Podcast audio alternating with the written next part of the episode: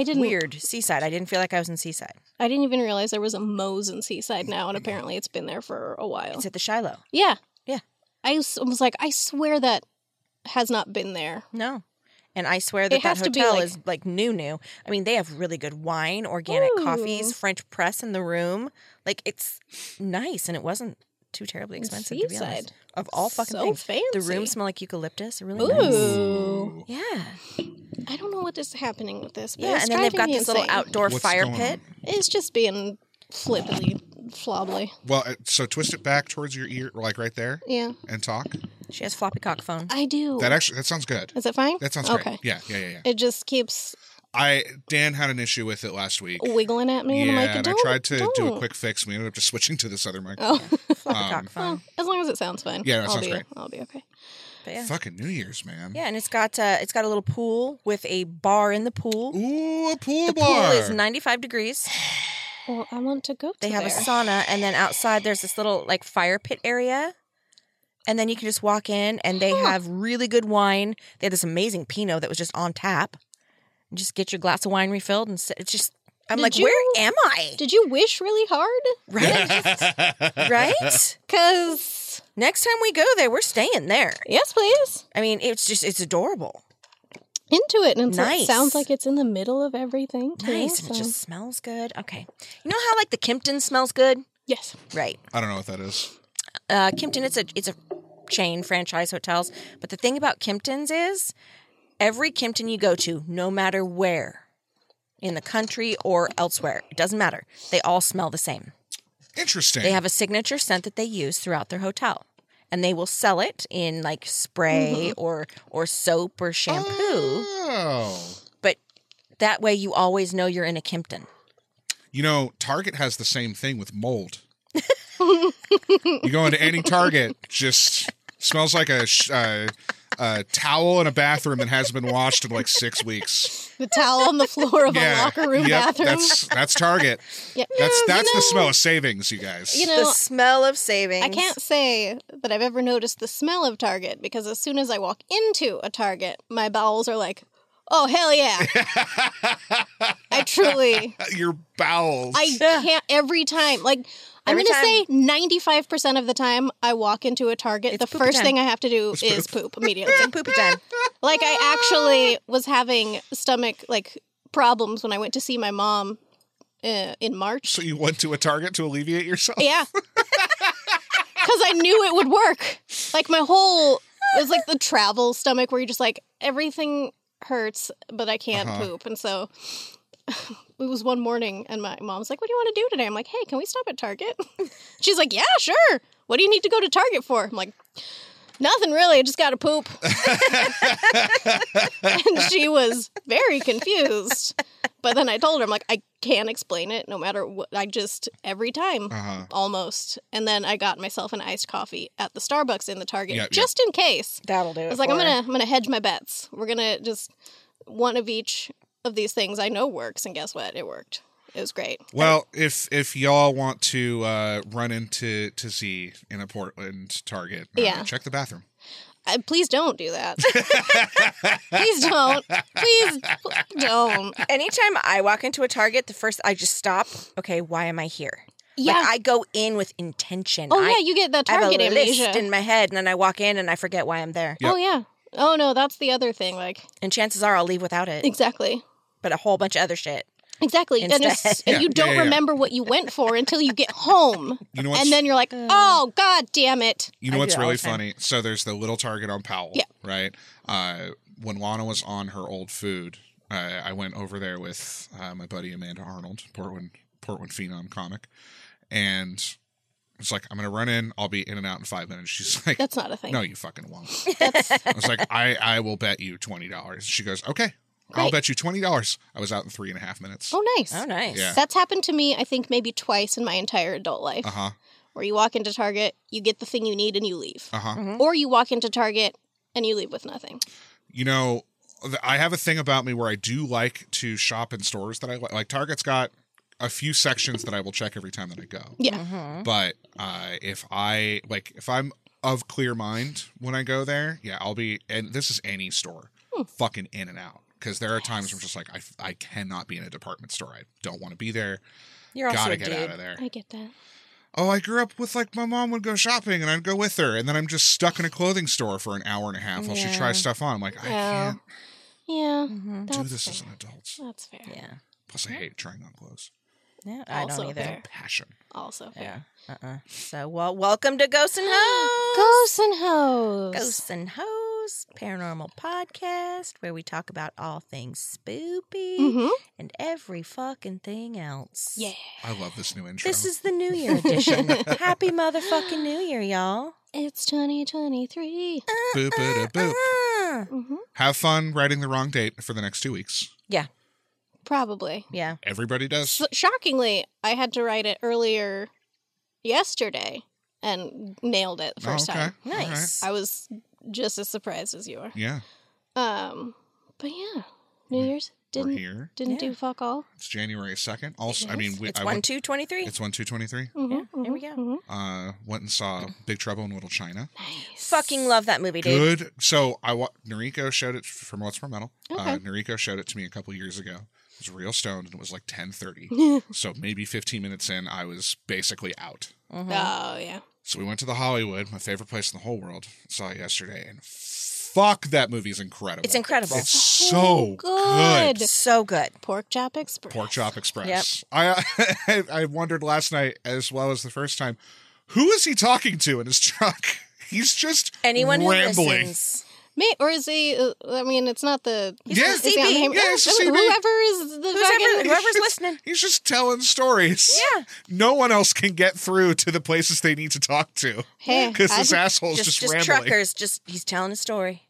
if Kurt Russell wants to tell me a story in that tank top, Oh yeah, Anyone that'll listen. I don't care. yeah. That movie's awesome and it's so goddamn funny. That's It's hilarious. so Yeah. good. That movie is wonderful. What's her name? Gracie Law. Yeah. Yeah. Who does Gracie Law play? No, isn't that, isn't that her name? The Gracie Law. Oh, Kim oh, the Cattrall. character. Yes. Yeah, Yeah, yeah, Gracie yeah, yeah, Law. yeah. Yes. Gracie Law. It's crazy how just a few years later she got cast in Sex in the City and turned into Maud Lebowski. That's exactly who she sounds like in Sex in the City. I truly loved and her thorough. in thorough. Mannequin. Oh, okay. Oh yeah. Uh huh. Uh huh. Uh huh. Just see that. Lopan.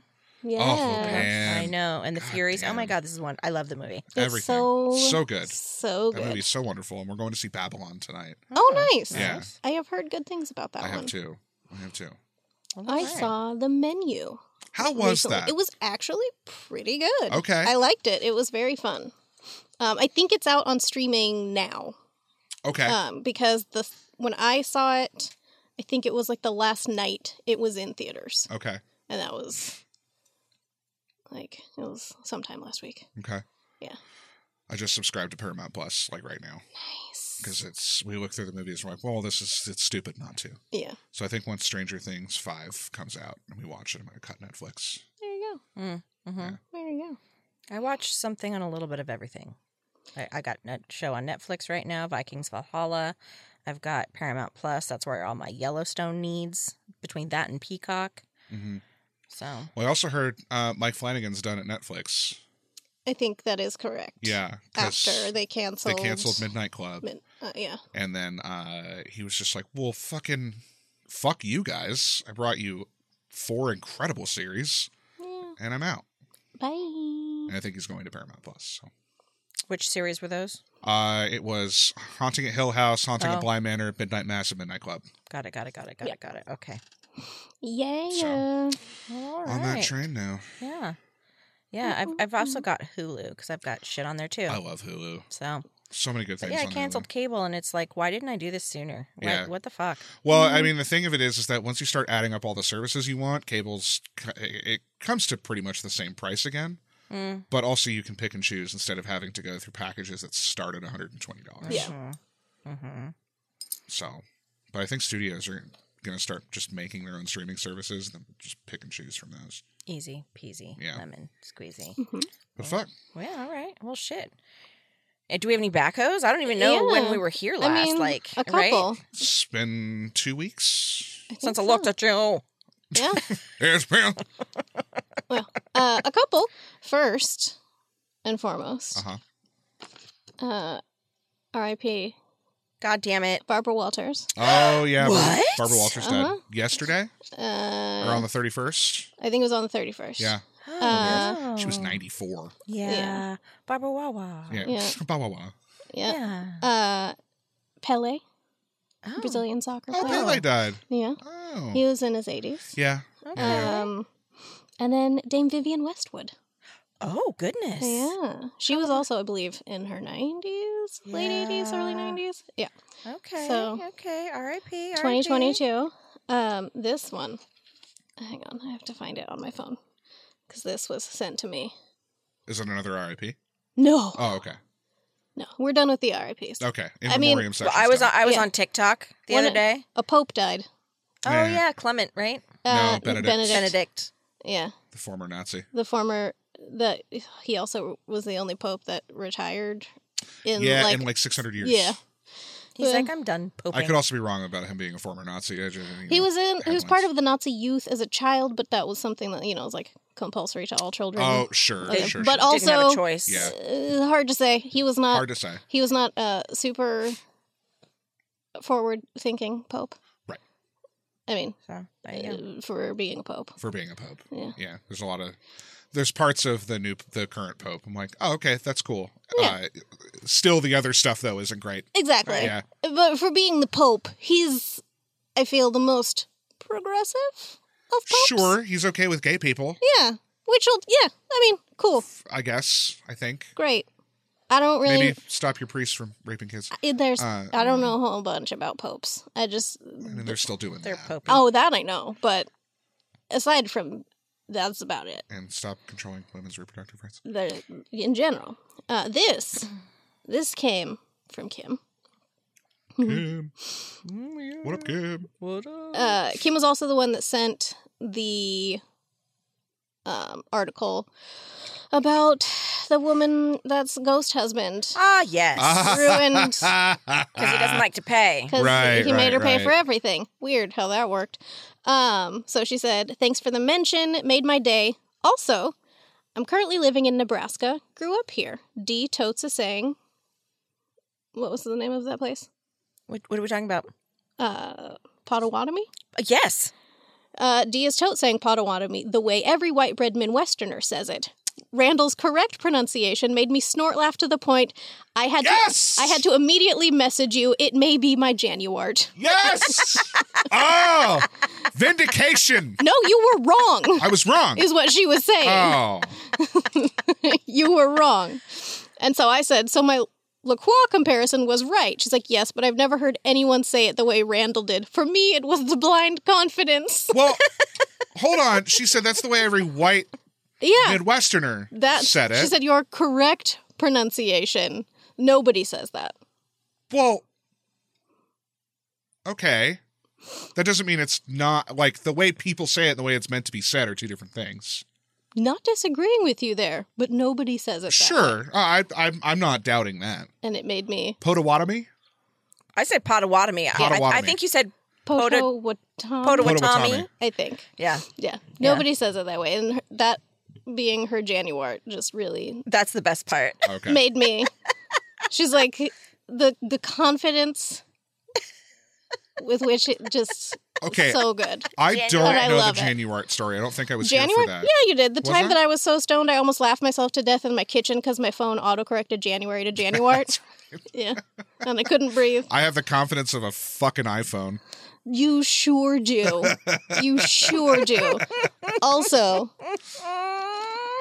Oh I shit! figured we'd have we some got snacks. snacks. because you know because this I those were the only things that I remembered uh, Okay. as far as backhoes because I didn't write anything down, and it's 2022's business now if there's a backhoe Sure. that I didn't write down. It's 2022's business. It's 2022's We're on to 2023 here. I don't need to know.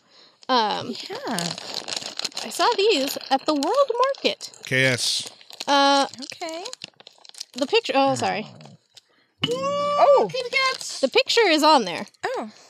Oh my god! I will eat this whole bag. and there is a reason I bought these. Hazelnut? yes, no, I will no, eat. no? Actually, Chestnut? yes. Oh, maybe I won't eat this whole I bag. had to buy them because fucking Jane Toppin and her goddamn Her chestnuts. Goddamn chestnuts. chestnuts roasting on an oh, Ooh, interesting they color. smell like something that I can't think of Almost right now. coffee, kind of. yeah. Those are good. Hmm. I don't really have a distinctive flavor of chestnut, but No, it just kind of tastes like white chocolate it tastes like white chocolate and caramel, kind of. Mm-hmm. I like it. Yeah. Don't know how that's chestnut flavored, but Mm. Yeah. I'm not mad at it. No, I like them. Mm. That was tasty. Oh, so there's that. Little treat. But yeah, Okay.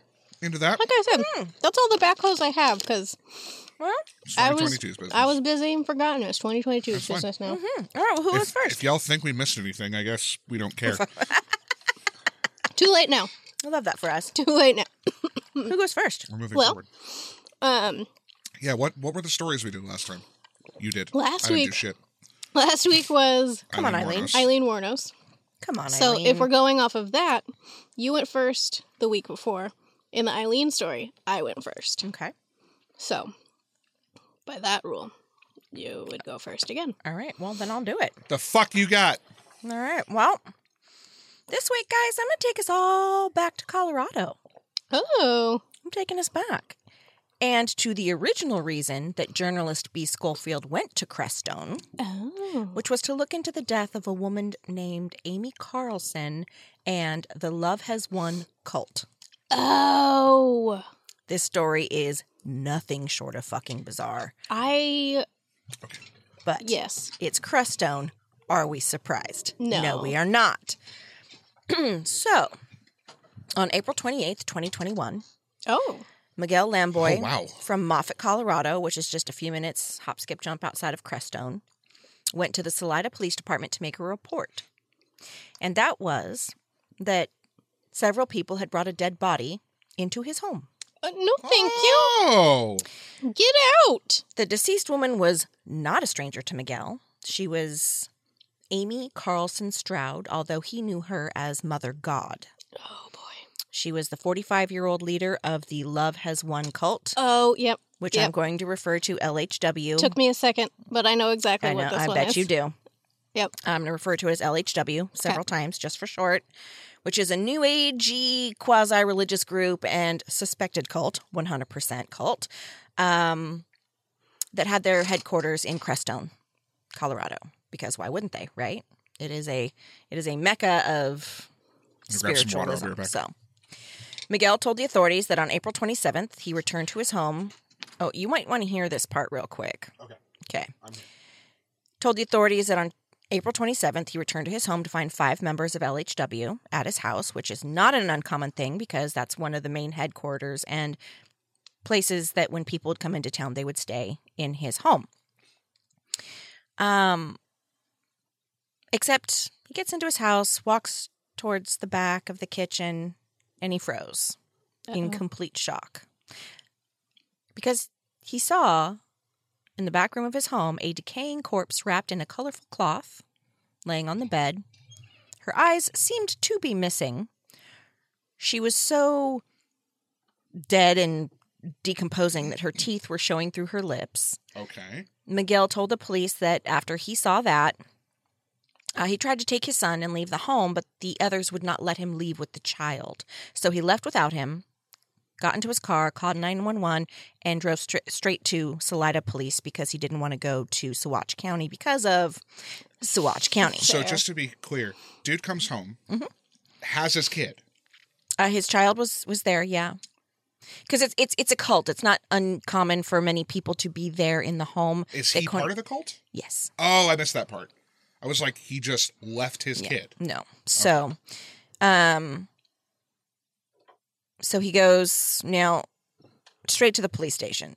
Hmm, yeah. So Salida and Saguache County Sheriff's Department very familiar with Amy and her group.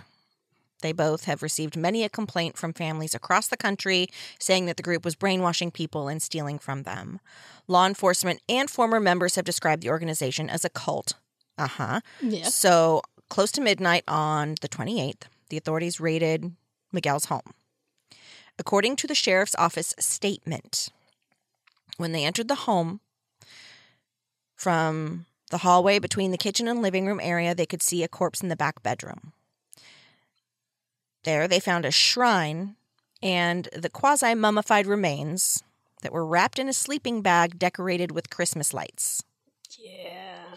The body was grayish, teeth visible with what appeared to be glitter around the eye sockets, although the eyes seemed to be gone. Festive. Yes. I hate it. Yes. Yeah. This shit. What does he hate? Uh, when the police, the, he made his report, the police raided the home. There, they found, according to the sheriff's office statement, they entered the home. They could see the corpse in the back bedroom. Their police found a shrine and the quasi mummified remains that were wrapped in a sleeping bag decorated with Christmas lights. The body was small. The, I'm sorry, the body was. The small body was grayish, teeth visible with what appeared to be glitter around the eye sockets, although the eyes seemed to be gone. Wow.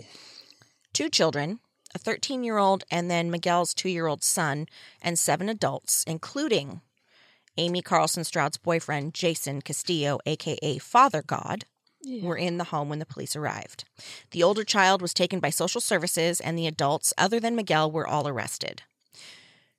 45 year old Jason Castillo, 32 year old John Robertson, 52 year old Obdulia Franco, and 30 year old Ryan Kramer were charged with tampering of deceased human remains and child abuse.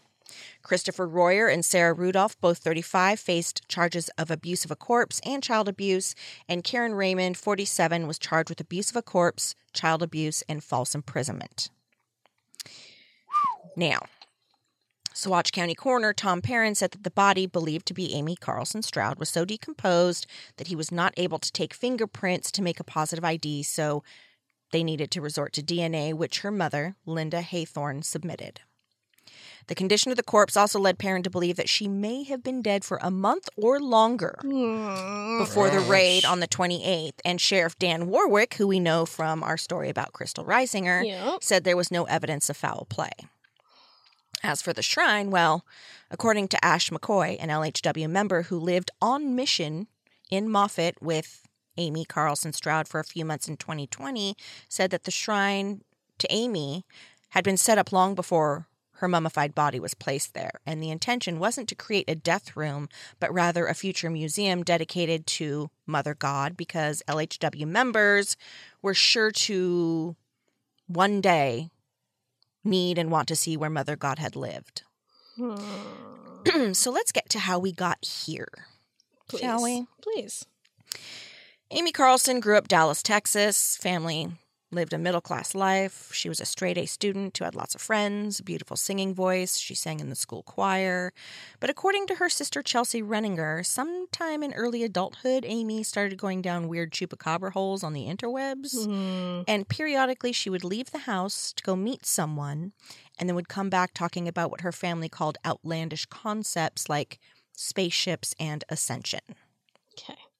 During the mid 2000s, Amy became interested in New Age philosophy and became a regular poster on the forums of the website lightworkers.org, which is where she met a man who called himself I already don't like it.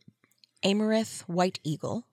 And I'm going to go out on a ledge and say this wasn't his real fucking name. Yeah. Anywho, it was Amerith White Eagle that convinced Amy that she was divine.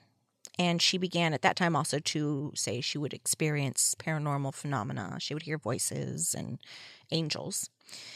In late 2007, 32 year old Amy walked out of her family's Thanksgiving dinner, leaving her third husband, her three children, her job as a district manager at the Mickey D's, and took off to Crestone, Colorado to meet up with White Eagle, who at that time also called himself Father God, and Amy was to be called Mother God.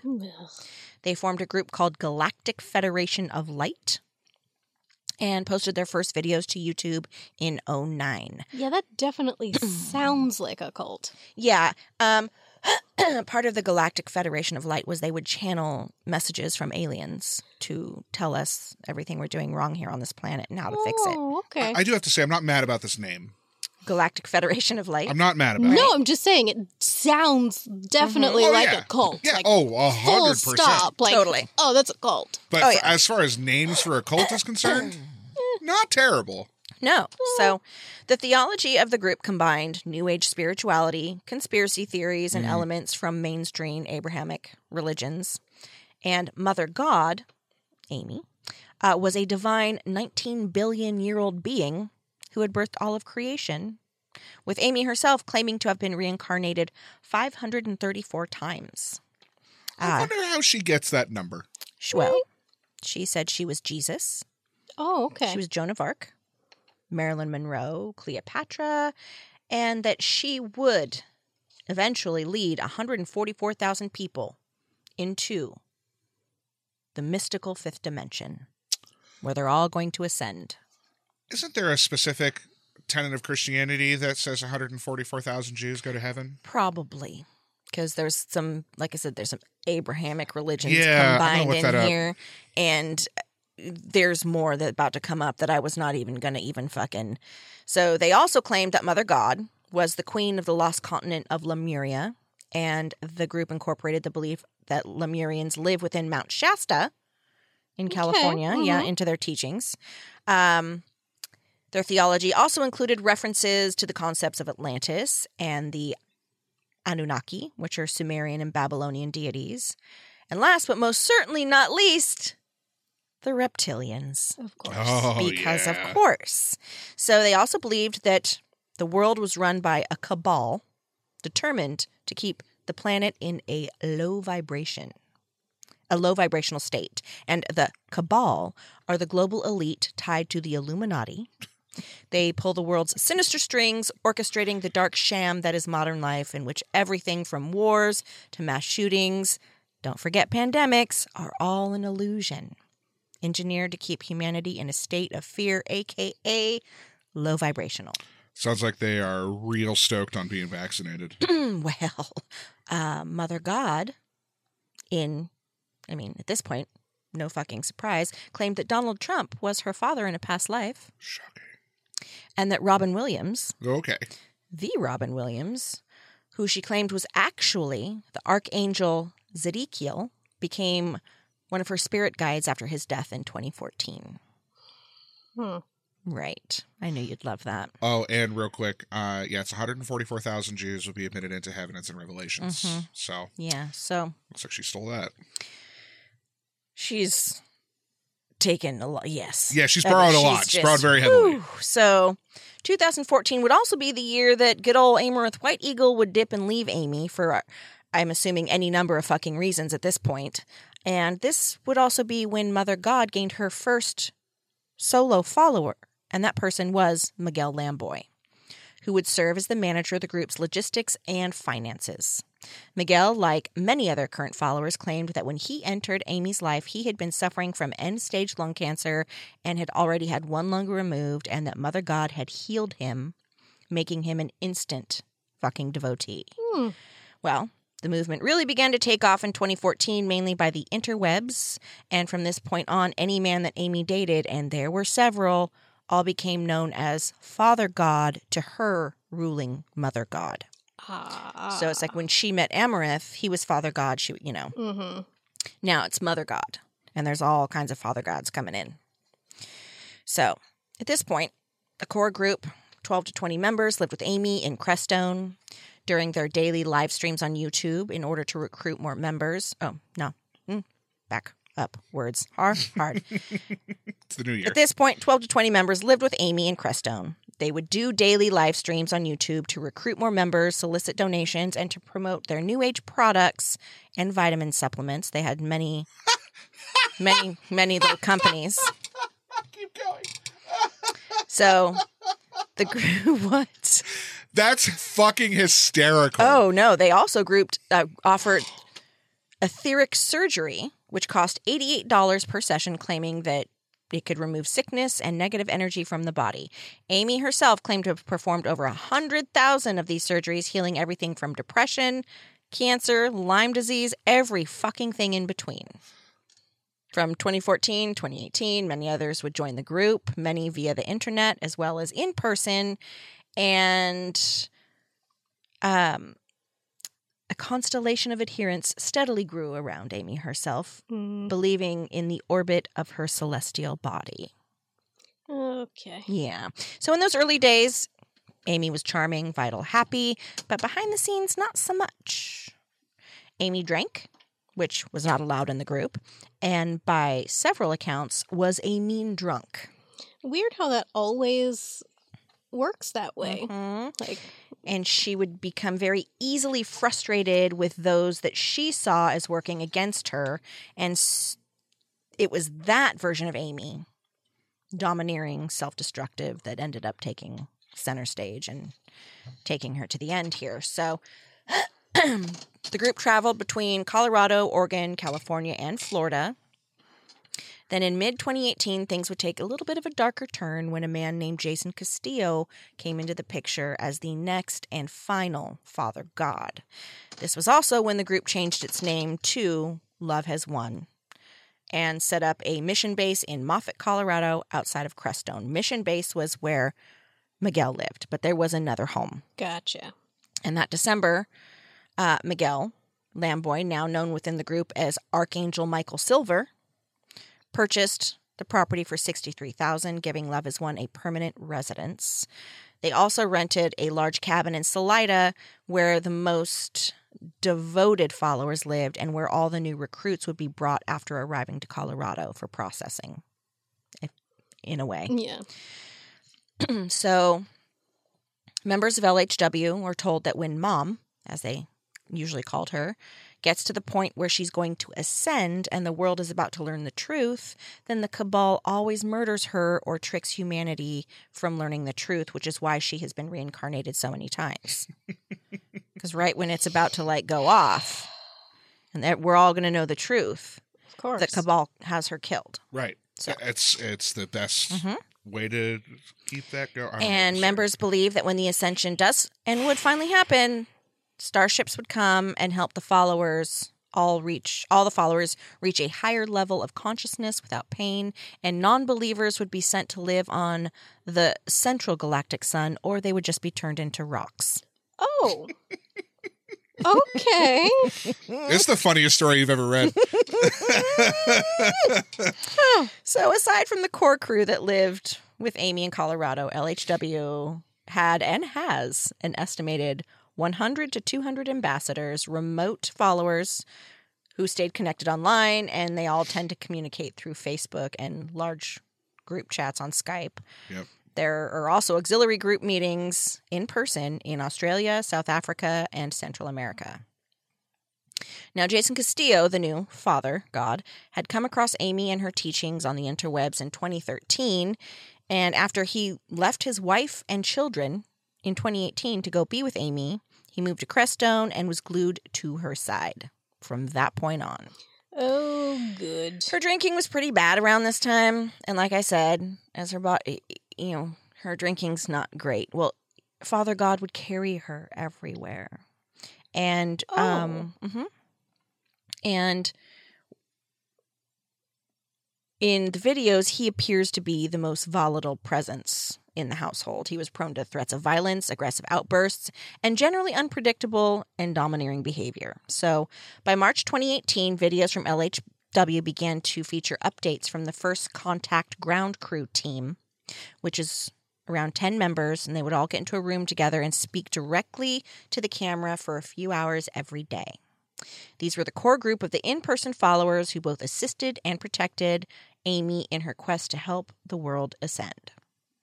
Most were young, all were enthusiastic, kicking off every video with a group cheer, shouting, Love is one, and breaking into applause. Jeez. Right. In the beginning, mother and father would sometimes be there, but over time, Amy's presence kind of dwindled and eventually it would cease altogether. I wonder why. Member Ashley Peluso, aka Archeia Hope, explained that Amy couldn't appear on video because if she did, the viewers' bodies would explode because her vibration is so high and all of yours is so low. It's gonna just vibrate y'all into soup. Yep.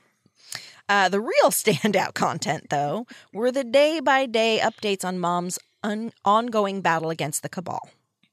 On August 1st, 2018, viewers were informed that Dark Witches had attacked Amy, and three weeks later, the audience was told by member Archeia Faith that another assassination attempt had taken place during uh, during this attack, a sword sliced one of her hearts, and the etheric have been doing surgery on it for many hours now. Mom is throwing up, diarrhea, and shaking. Those are the probably the bends from the alcohol. I was going to say that or withdrawals. Most likely. Right. So shit's taking an even weirder turn at this point, with a lot of the live streams mirroring the book of Revelation, with followers talking about Mother breaking through seven seals, after which she'd move on to transitioning seven trumpets, then seven bowls. Predictions were always made, and they were always changed after they didn't pan out Yeah, yeah. And every day Amy's progress was updated. By September 13th, 2018, followers are told that Mother had processed 99.3% of all the world's negative energy. And the rate of growth slowed exponentially as she approached the 100% mark. Her pain was described as reaching 50 out of 10. Okay. That's Miguel- not how that works, but Yeah. sure. yeah, it was like 50 out of 10. Like it's she's in she's in extraordinary pain. Miguel Lamboy described her situation as very dire and warmed warmed and warned that something may happen to Amy's physical body. Her followers said that Amy was bedridden and eventually that she was paralyzed from the waist down. So, shit's turning. That's what happens when you're a heavy drinker. So while they talked about how the idea was to bring love and enlightenment to all living beings, they also talked about final warnings to all non believers. Oh, Mm, no. Hit me. During one live stream, a member named El Morya, Sure. That's not a real name. of course not, it's L, like E L, and then Mhm. Morya, would say, There's no fence sitting. You either stand by Mother God or you'll be taken out. Mm. You're going to be like a fly on the windshield, smashed. And when asked if they had weapons in the house via live stream during, you know, Mhm. during the chat, he slyly said, oh, "We're supposed to say no." Do you have weapons in the house? We're supposed to say no. Well, To that's who? not. That's Say not no at to- all suspect. When people ask if we're supposed to have weapons, we're supposed to say no. But perhaps the most shocking instance of threatening the public outright came from a video address by member Adam Holler in 2019, in which he said, Anyone who tries to fuck with us, we'll kill you. We will fucking kill you because there's no time left. And we've seen our moms suffer so much. I know that so many people watch these live streams. I know there's rich people out there with millions of dollars who watch these. And how dare you? We're coming for you. No. No, you're sure not. So, That we're no, that's okay. yeah, because they're not giving their millions of dollars, mm. right? So, aside I from mean, I think it's rude that nobody's given me a million dollars, but I'm not going to be extra weird about it. right? I'm Hard like- saying. We're not, I'm not going to threaten to fucking kill you. Right? I'm like, that'd be real cool I if might. someone wanted to. Right, right, fair. But- so, I'm not going to go out of my way right, because, you know, who didn't, you know, who promised me a million dollars? No one. right. I just think it's rude that somebody hasn't given it to me. Agreed. so aside from the control that Amy had over her followers, um, she would like things like followers were only allowed to sleep when Mother God did, which was typically four or five hours a night. Naps were a punishable offense, and they could only eat donated food that followers would get from the food banks, which they couldn't eat too much of because overeating is ego. And they also were not allowed to snack. yeah, if you're going to tell me I can't have snacks, I am out. Like, so beyond Yeah. out. Just, It's the funniest goddamn Yeah. cult. And so all of the followers felt that the deterioration of Amy's health was essentially their fault. If someone took a nap, or if someone snacked, or someone ate too much, all of these things are contributing to the negative energy that is ruining Amy's body, right? Mm, Mm, That's how this is working. So you see, they believed that the world's external suffering had to be play out played out physically upon Amy's body, all of it. Amy had to process all the neg- all the negative energy in the world, which meant that when followers were doing something wrong, they were causing her to suffer. If team mem- if team members made a mistake, either Mother God or Father God might lose their temper, and the offender would be punished and or banished. In May 2020, one member of the group was found wandering in the wilderness, disoriented, naked, and dehydrated, with a feet full of cactus needles. Oh, no thanks. Um, he had been banished by the group for lacking the right energy. His eyes were also burnt from staring into the sun because he was told that he needed to do that to get light codes to bring back to Mother God to get his energy right. Okay. Right. Okay. Yeah. So let's move into the year of the plague 2020. Many members' families, including Amy's, would watch these LHW YouTube videos and live streams in hopes of- seeing their loved ones, and many did, calling the FBI or Saguache County Sheriff's Department. Amy's mother Linda and others started to notice that when she had been seen in videos that she started to look more and more frail, thinking that she often appeared drunk or on drugs and all the followers that would carry her from beds to chairs. The group briefly moved to the island of Kauai in August 2020, where they were met with some serious hostility from locals I'll bet. after Amy publicly proclaimed that she was the Hawaiian goddess Pele. White nonsense. A multi day protest ensued with protesters lighting driftwood fires and chanting Hawaiian prayers around the rented property the group was staying in. They also threw eggs and rocks at the rental property, breaking windows of the home as well as in the SUV that they had rented. Y- yeah. So, cult member and LHW oracle that went by Archeia Aurora at the time told the Denver Post that they had taken Carlson there because she had cancer and was paralyzed from the waist down. But Linda Haythorne, Amy's mother, called fart noises and said that the diagnosis could not be accurate because Amy never went to doctors or believed in Western medicine at all. On top of that, she doesn't have cancer. She's processing energy. Right. Right. So That's The There you go. mayor, right? The mayor of Kauai, Derek Kawakami, intervened to negotiate the departure. Are we sure that's how it's pronounced? Maybe Kawakami. so he he politely stepped in to negotiate the departure of the group from the island, which they did, but they just hopped a plane over to Maui, where Fucking assholes. yeah, where uh, they didn't even get out of the fucking airport before they were stopped there and told to get the fuck off the island because they were violating COVID 19 protocols. Yes, they were. So back to Colorado they went. Now, let's touch on COVID for a minute. Okay.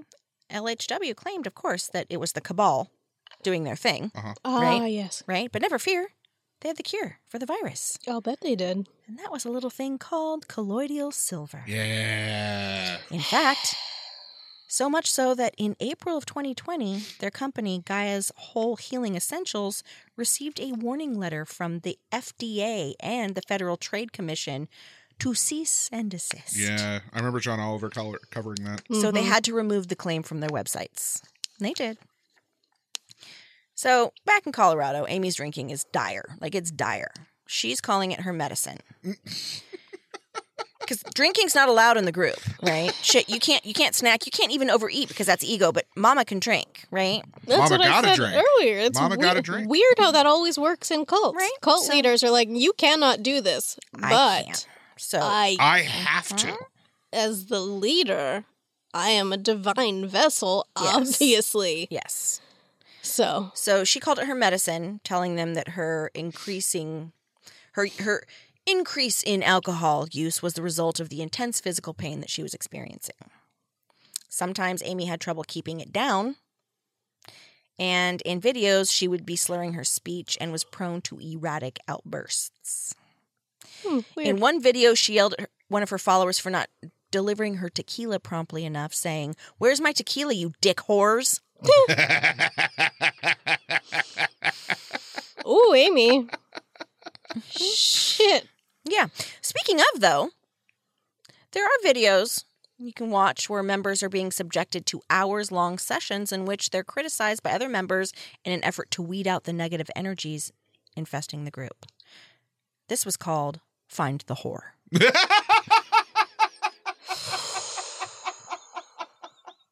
I'm not laughing at how objectively terrible the experience was for these people, I know. No. but like, fuck, man, this is so absurd. right? Like, It's- this feels like a sketch. I was just gonna Right? say it feels like something you would see on like Letterkenny or something, where it's like just one, a real. random one-off character. Yeah. That there's like one episode where she's a B plot Yeah, exactly. Or like something on Sunny. Yeah. Oh, that's Like when this they is a sunny episode. When they went to see what was uh, Dr. Jinx. yes, thank you. Yeah, played Which by Sean Combs. One of my favorite moments on that show. Yeah. Just playing the right stuff on his bass. Just This is real as fuck. So I, I again don't so don't take the laughing as uh, as insensitivity. This is Oh, this come is on. It's called Find the Whore. This is ridiculous. This ridiculous. is so absurd. it is. So, yeah. It's a, absolutely bananas. Yeah. So essentially, these sessions would involve multiple members calling each other out for their behavior behaviors that seem deemed inappropriate, or they might focus on one single member, often reducing them to tears. And in cult terminology, this is referred to as the hot seat technique, where a member is bombarded with accusations and criticisms, eroding their confidence and sense of self. So, shortly after getting back from Hawaii, though, Amy was brought on the Dr. Phil show by her family. He was covering the cult. Oh, okay. Both Dr. Phil and her family brought up that she'd left behind her three children, who were at the time of her leaving two, seven, and twelve. Uh, with and she no longer had a relationship with them at all. Amy said, "For me, I did not abandon my children. I begged my angels. I didn't want to leave, but they told me I had to fulfill my mission, and I had to make a jump, and I had to make a decision." Amy's family was most concerned, though, with getting her medical attention. They believe she suffered from mental illness and her physical deterioration was becoming extreme. Her skin was now blue Oh. from argyria, which is a result of her excessive use of colloidal silver. Yeah, that'll happen. That'll do it. She was her skin was blue, she gray. She looks gray, Yeah. gray blue. She was extremely thin, and each time she appeared in a video, she looked somehow thinner.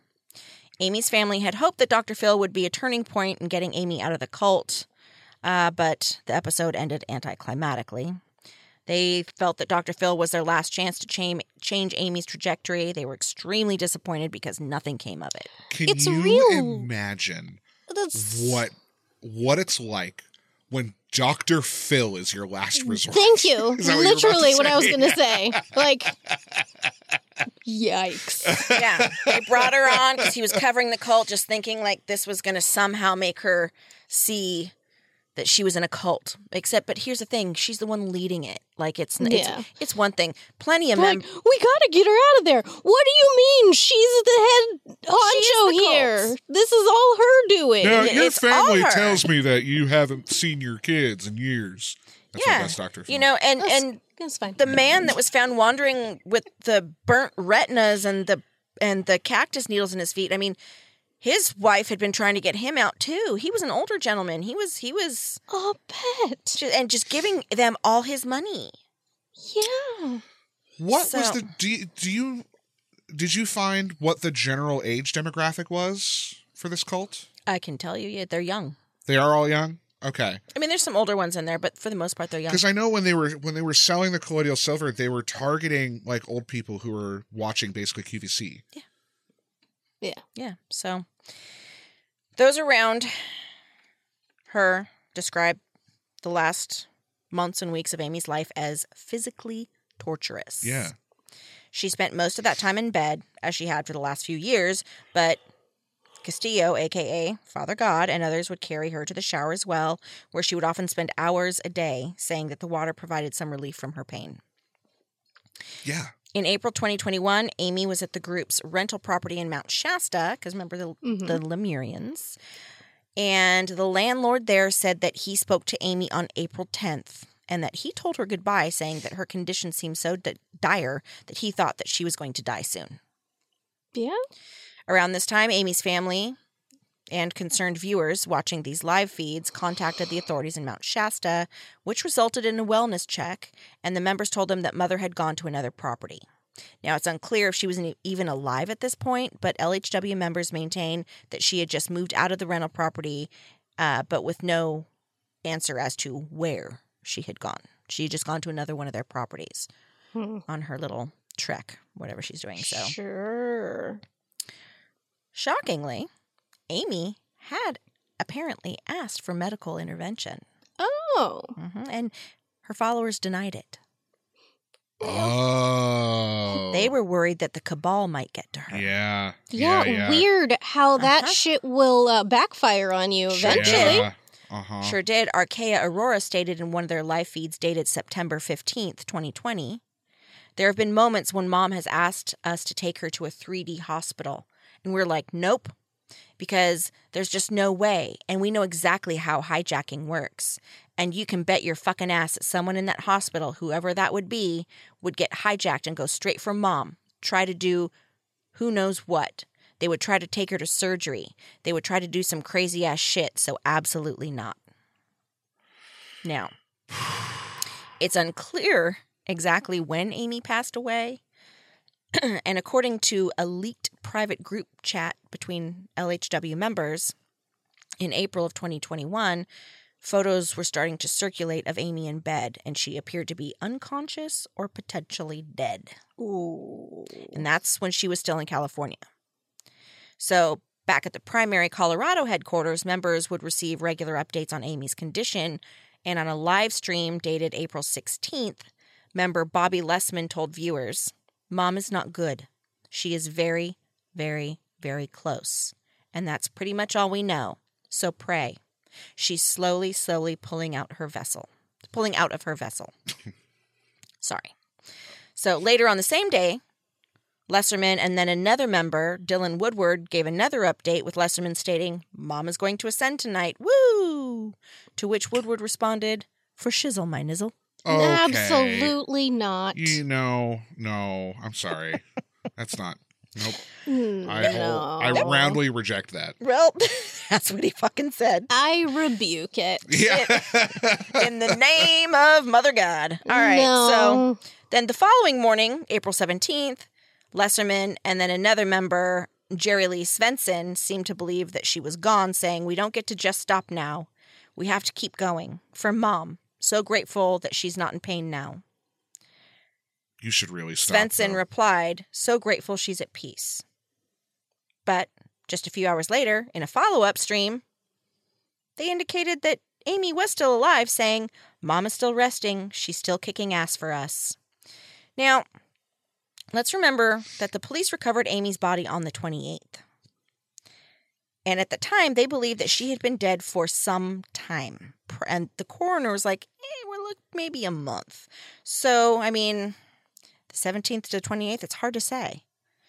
But according to Miguel Lamboy's statement to the police, he believed that sometime before April 27th, Amy's followers loaded her into an SUV and then drove the roughly 1,200 miles back to Crestone. LHW members insist that Amy had a pulse when Saguache County police recovered her body, despite her body's advanced decomposition. Y'all, she was mummified and had no fucking eyeballs. So, no. No. No. No, she did not have a pulse. No. No. She's not the man from Seven, No. No. surrounded by tree air fresheners. Right? No. No. That's No. not a thing. No, no, no. They also claim that she occasionally moved her hands during the time in which they kept her enshrined. Mm. Horseshit. And fart noises. Um, LHW Oracle uh, Archeia Faith stated that she's eager to see the results of the autopsy, as she suspects that it will show inexplicable phenomena that have never been scientifically domin- uh, documented. Okay, but if you're not going to take her to a hospital for treatment because you think the cabal is going to do something to her, why would you trust the results of an autopsy? You make no sense. Well, I mean, why wouldn't an autopsy of God incarnate have the potential to turn up something miraculous, right? Well, Saguache County authorities maintain that Amy was, in fact, very fucking dead at the time of her body recovery. Yeah. And I happened to have read her autopsy report oh, do go that on. was released. And well, well, Mira- well, miraculous well, miracles? Archeia Faith? Amy Carlson died from alcohol abuse, anorexia, Uh huh. And chronic colloidal silver ingestion. Uh huh. yeah. You don't say. She had hydrocodone, dilaudid, THC, acetaminophen, and alcohol in her system. Oh, shit. Good God. Pretty fucking So, unmiraculous. Alcohol, silver, weed, and Anorexic. And opiates. uh, probably Hy- Vicodin. Yeah. Hydrocodone. Mhm. Yeah. yeah, yeah, yeah. With uh, acetaminophen. All of the Is that the- downers. Uh-huh. Is that the downer that's in Vicodin? Yeah. Uh, I know I'm allergic to it, so I think it is. So, autopsy report aside, it is the position of Love Has Won that Amy Carlson, Mother God, has ascended to the 5D plane of existence, shedding her bodily vessel, Yeah, that's what I but that she has not died in the way that most people would understand it. Huh. She is bigger than life or death, and she is bigger than a corporeal body. Okay. They believe that she is in fact still among them. Believers talk about feeling her presence in their lives, and in some instances, they receive regular direct communication from her. Mm. Jason Castillo, Father God, takes his claim even further, saying Mother is still fully alive and breathing in that box. In a November 2020 live stream, Castillo told Boy, I hope not. LHW members that they should be willing to die for Amy, saying, Search for your true identity, your divine higher self. It cares about God. It cares so much it will lay down its life for her like the rest of creation.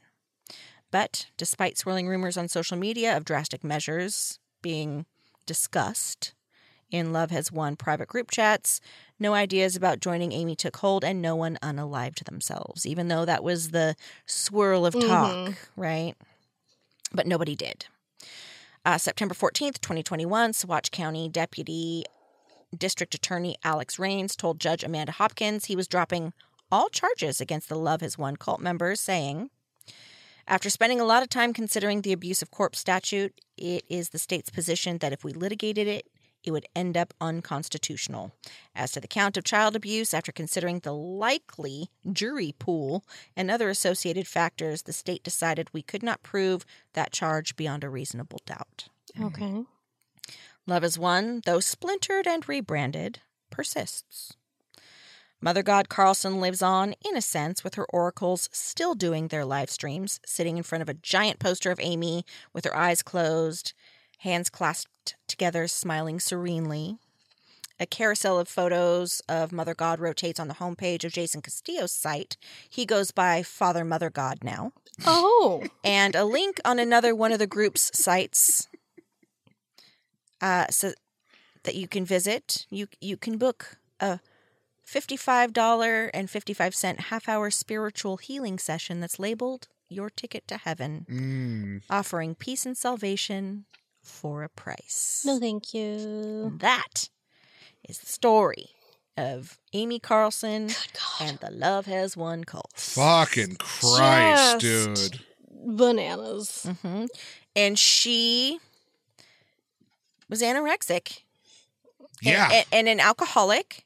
And I I don't know if she did the whole anorexia bit to prove that her body was wasting away from absorbing all the energy. Like, was this all like she is she was just taking it? I'm sure she believed it, Yeah. or was she anorexic to begin with? Didn't seem to be. no, I think she was mentally ill Yeah. and was an alcoholic. Yeah. And then from there, it spiraled into smoking weed, taking pills, Mm-hmm. and she was probably way too proud to actually seek medical attention for a while. And then at the end was like, "Fuck, I got to see a doctor." And, she had indoctrinated everybody yep. so deeply And that by then were it just was like, too "Well, late." no, we can't do that." Far too late. They'll Yeah. hide. Someone will get hijacked and they'll do something. Yeah. Right. I also would uh, not find it hard to believe even a little bit if they were all like diehard subscribers of QAnon. I was going to throw that in. I didn't want to go down that rabbit hole, but yes, they are 100%. Yeah, when you, when you Yeah. say they're controlled by a cabal, I'm like, oh, that's just QAnon. Yeah. They're just Yeah. religious QAnon. Yeah, they started um, right when, because QAnon was what, 2017, 2018? That's kind of when it started getting rolling a little bit. Yeah. Yeah. And they combined a lot of their shit with, Yeah, of course with they did. QAnon. Of course they did.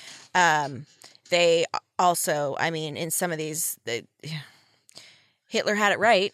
You know, Oh, of course. Mhm. Absolutely. Hitler had it right. The Of pandemic course. was all fake. It's all the cabal. Yeah. Yeah. Yeah, they're they're all Holocaust deniers. Yep, Holocaust And deniers. Steve Jobs is giving everybody microchips in the vaccine. Bill Gates. Bill Gates. Bill that's Gates. the. Yep. Yeah. Yep. Yep. Yep. 5G. Bill yep, Gates everything. Bill Gates has invented a battery so small that is also infinite. Uh, and wants to track people. Sure. Because that makes sense. And you know, business-wise. as they're also sitting on computers and using phones, doing live streams. Yeah, hey, yeah, yeah. you want to get tracked? I'm holding it right in my hand. Yeah, that's that's It's a cell phone.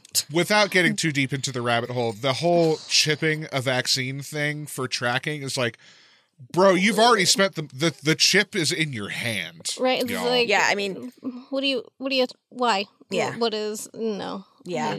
I- mean, I just the, the the the things that they believe, and it just the whole anti-Semitic and the whole. I just, I mean, I Remember I knew I was going to mention it, but I really didn't want to touch on it because it's just, it's just It's- fucking the things that they believe are just so fucking insane, Yeah. just so insane. Yeah. But um, and you might not remember this if anyone listened to um, Up and Vanish season two, the Kristal episode. Uh-huh. There is um one of the men that was Catfish's friends that the circle of guys that knew what was going on.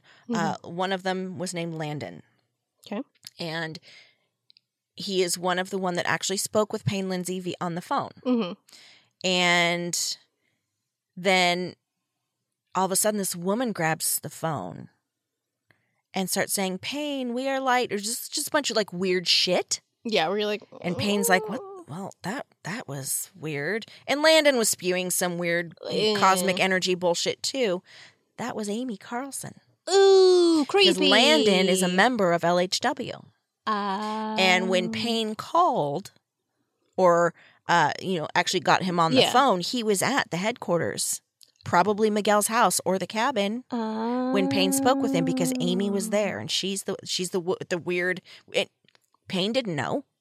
Well, yeah. Why would he? Yeah, Payne didn't know, but in through interesting. these I mean, it other makes articles sense, I read, it was it was her. Makes sense though because Mhm. Crestone is Yeah. teeny tiny. Hundred fucking people. Yeah, Yeah. man. I I remember when John Oliver covered the Mhm. colloidal silver thing. Yeah. It's like, this is wild. I remember that. I actually want to go back and watch that one I do blue. again. too. Yeah. Well, that that She was happens blue. if you ingest certain things. Oh yeah, it'll Like- fuck up your skin. Carrots. Did you see the If you picture eat too many carrots, it'll turn your skin like. A, Well, twins It'll are do it to your eyeballs too. Won't it like Mhm. turn them a little like that weird color? I think so. Same with like I think too much tomato juice. I, I can't remember what it Mhm. is in certain things that'll do. I'm that, really but- happy you covered that because that's always been a little nugget. In the It back was of on my. my. It was somebody sent it to me a long time ago, and then I Mhm. completely forgot about it. Uh huh.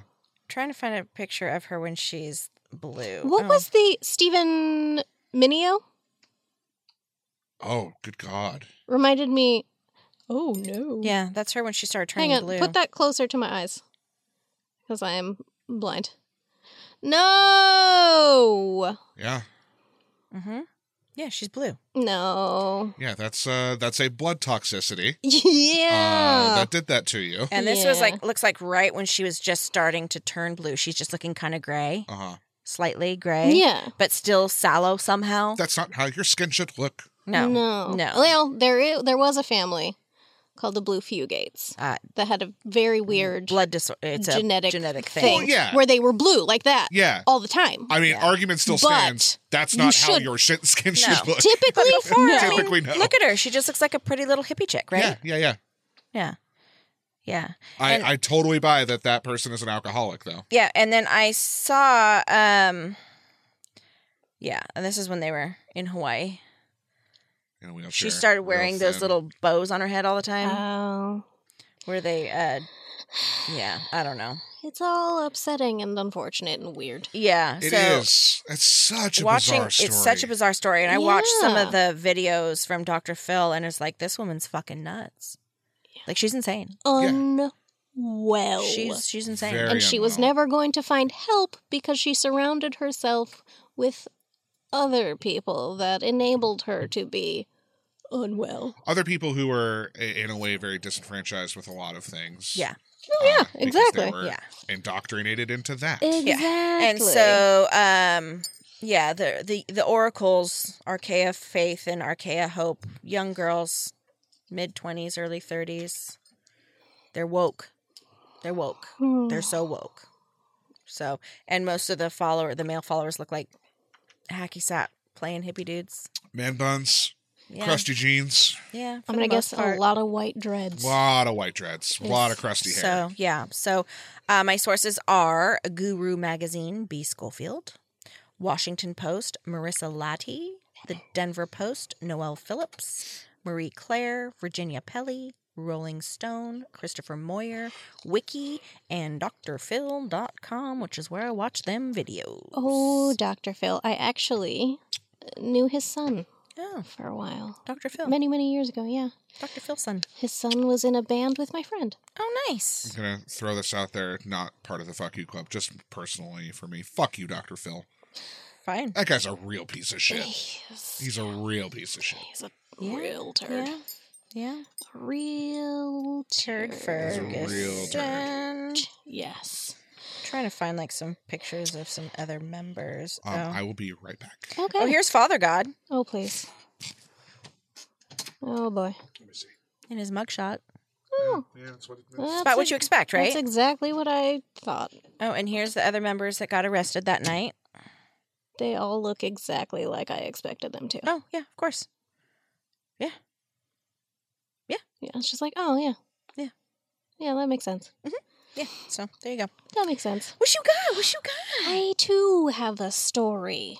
Yeah, Because Happy New Year, friends. yeah, We did it. we did. We did it. We survived another year of absolute horseshit dickery.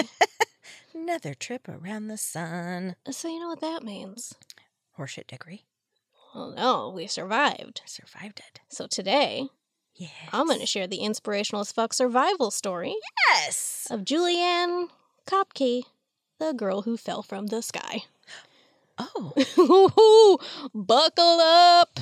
Oh boy. Yeah. I like your New Year's survival stories. Thank you. I love that. Thank you. You know I love a theme. I know you do, and I, Yeah. I, I, I It always feels right I love that. starting off a- another year of probably horrifying stories with something Well, horrifying in a different way. I saw on the Tiki Talkie the Yeah. old uh, 2023 death predictions. Oh no, The thanks. list? No, I don't want it. Yeah. I saw some and I'm like, I don't, don't, don't you put that on me, Ricky Bobby? Right. Don't you, don't you put that on me. So yeah, we'll see. All right. Here we go. Yeah, yeah. So, Juliane Koepcke was born in Lima, Peru on October 10th, 1954.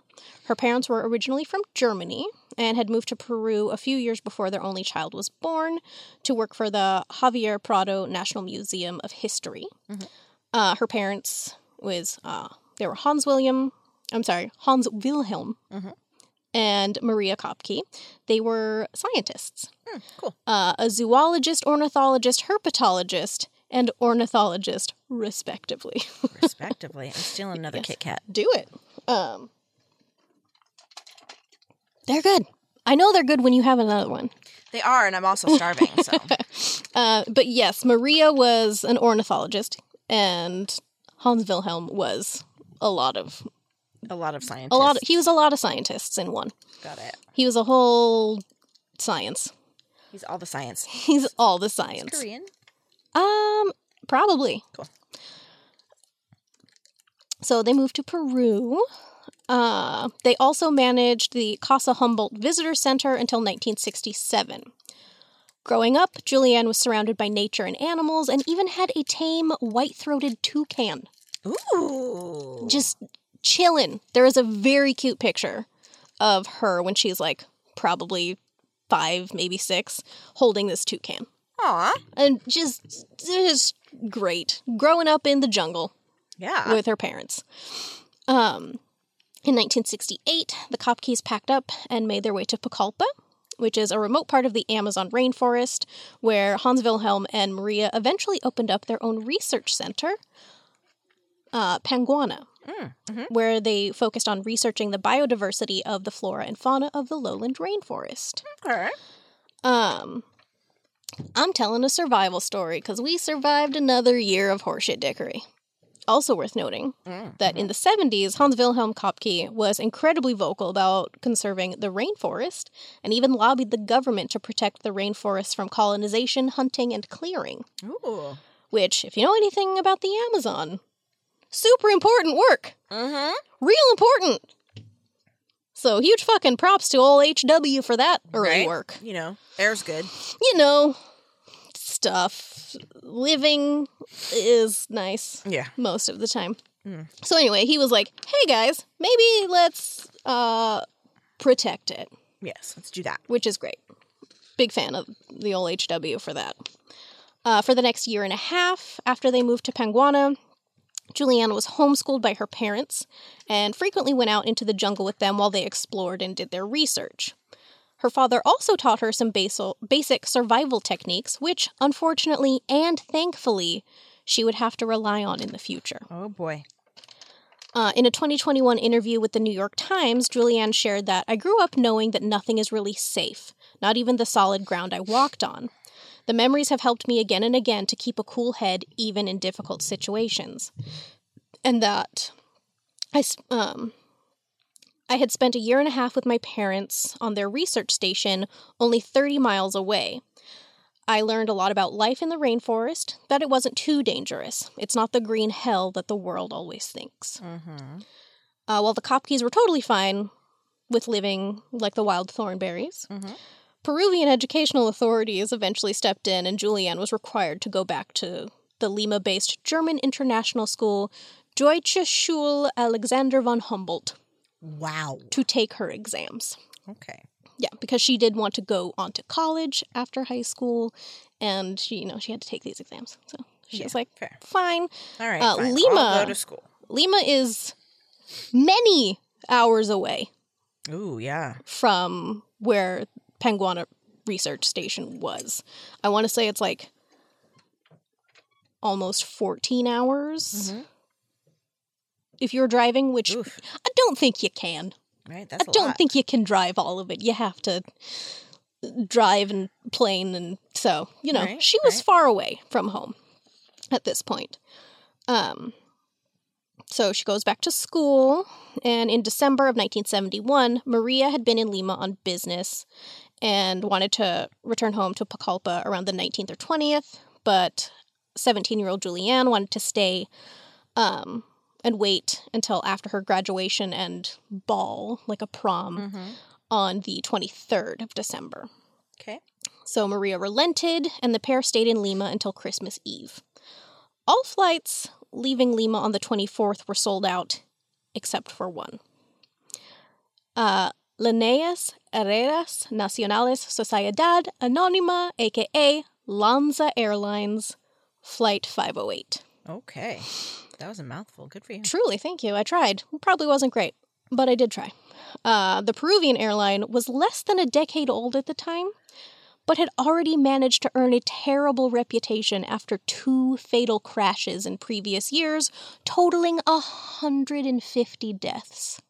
Oh no. And at least two of those, they weren't even on the airplane, they were on the ground.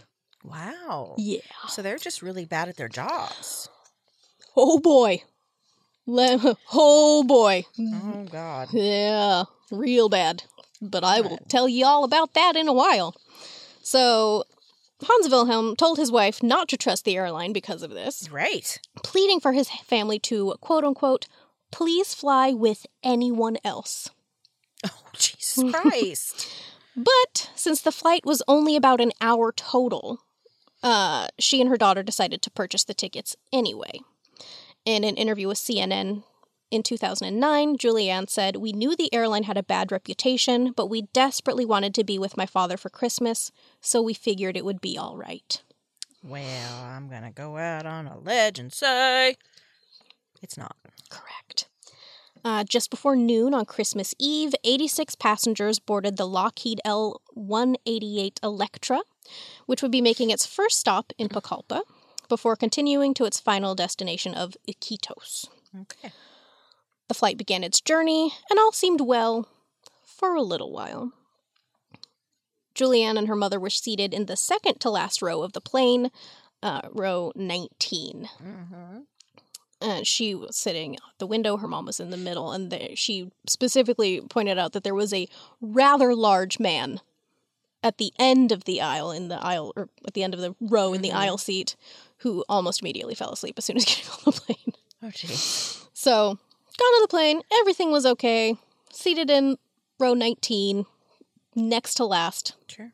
seats on this plane, just a little plane. Juliane said that she took the window seat because I used to love sitting next to the window and looking outside. My mother didn't care so much. Mhm. So, about 30 to 40 minutes into the flight, the plane had reached an altitude of around 21,000 feet, and the four flight attendants began serving sandwiches to the passengers. At this point, there were maybe 20 minutes left before the pilots would begin their descent into Pucallpa, but that was when things, as they always do on this podcast, got worse. Uh, they'd been flying through a storm and had experienced some turbulence before this.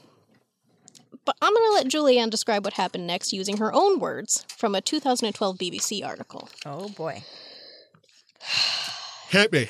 It was Christmas Eve, 1971, and everyone was eager to get home. We were angry because the plane was seven hours late. Oh god.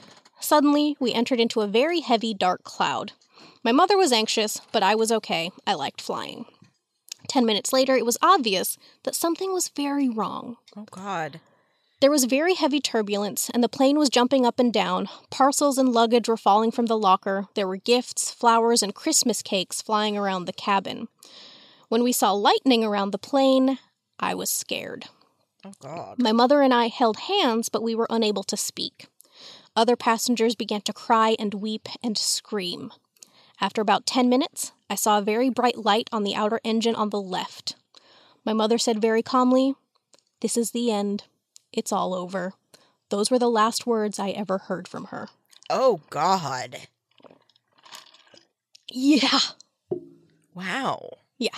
Lightning had struck the plane, causing the fuel tank to ignite, which in turn caused the right wing to catch fire. Oh Jesus Christ. Despite the pilot's best efforts to course correct the plummeting aircraft, the plane itself had started breaking apart mid-air, with later reports stating that it had effectively disintegrated.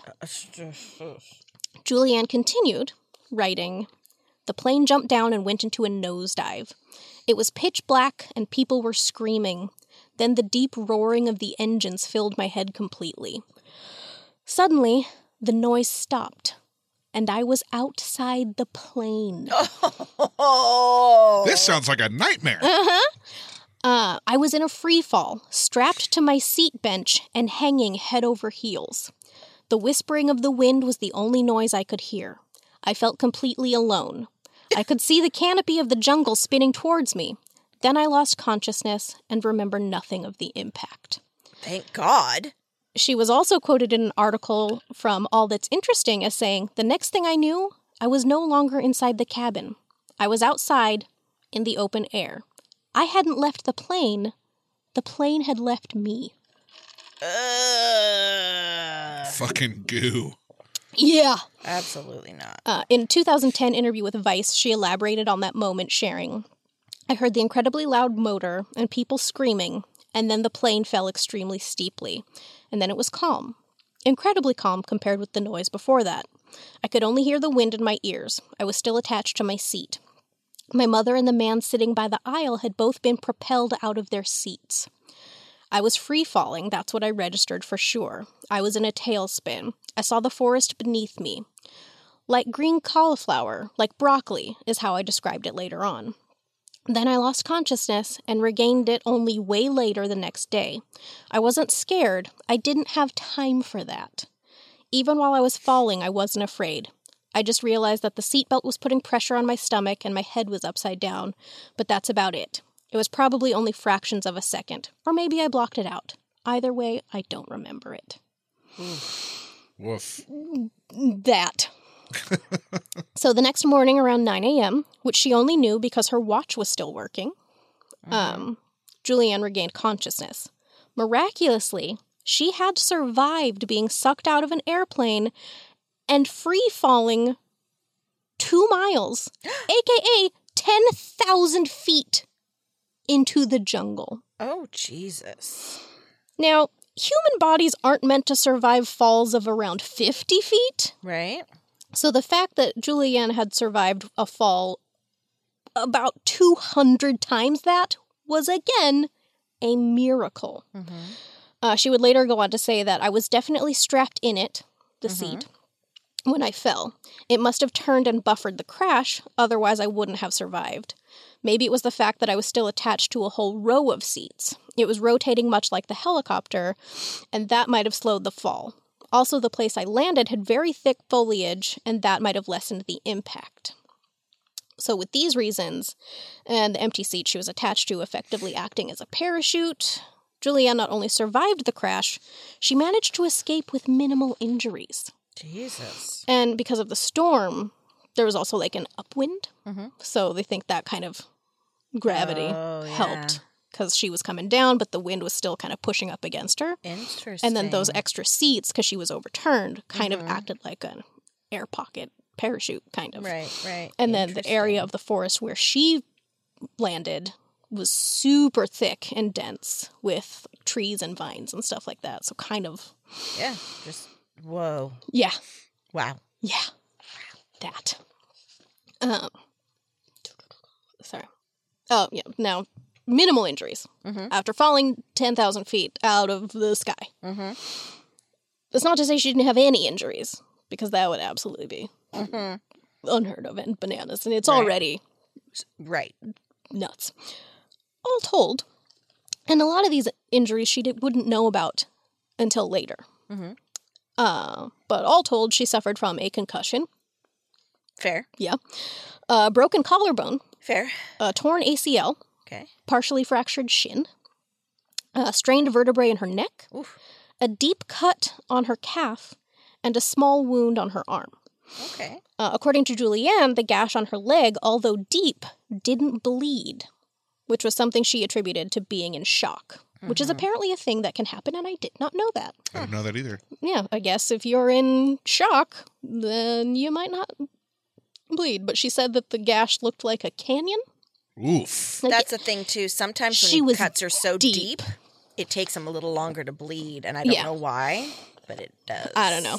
And so she was like, it was shock. I'm like, you're a doctor, so Mm-hmm. I'll take your word for it. Right. I don't need to experience this. I just trust you. Right. Yeah, Ma'am. no thanks. Um, she was also incredibly nearsighted and had lost her glasses during the Mhm. crash. And one of her eyes was nearly swollen shut, I'm assuming from What force trauma? some kind of Anything. anything. Maybe something got in there during the fall in the wind because Yep. she didn't have her glasses on anymore. Debris in there could have been hit by something, but her other eye was also partially swollen. Mm. Um, and so she was pretty much working with one not so great eye. Yikes. Yeah, don't love that for her. Mm-mm. Um, she wouldn't, like I said, she wouldn't know about the majority of these injuries until much later, uh, but believes that she was able to walk on her jacked up legs due to the adrenaline of surviving a goddamn plane Absolutely, crash. Yeah. Right. Yeah. Um, she did know that her collarbone was broken. Um, she looked and It's touched it, and she said it wasn't like the bone wasn't through the skin. right. but so it wasn't a compound. You could but definitely. She was like, "It's it's that's not how Yeah. that's supposed to look or feel." Gross. Yeah, it's like definitely jutting, but not completely through the skin. Ugh. Yeah. Yeah. Ugh. That's the least gross thing Right. that I'm going to tell you about. oh boy. Yeah, you should be prepared. Um, so I'll the words of Jeremy Irons. be prepared. I'll tell you when it. I'll tell you. You'll know. You'll know. I'll, in fact, tell you somebody somebody to skip because they might not be able to handle it. So Oh god damn. yeah, it's gross. Um, yeah, yuck. And the Vice article that she was interviewed for, she shared that I couldn't really feel anything. It was like being wrapped in cotton balls.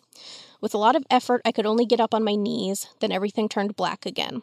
I couldn't see very well with one eye, and I only found out later that the crash and uh, the difference in pressure inside and outside of the plane made the capillaries in my eyes pop.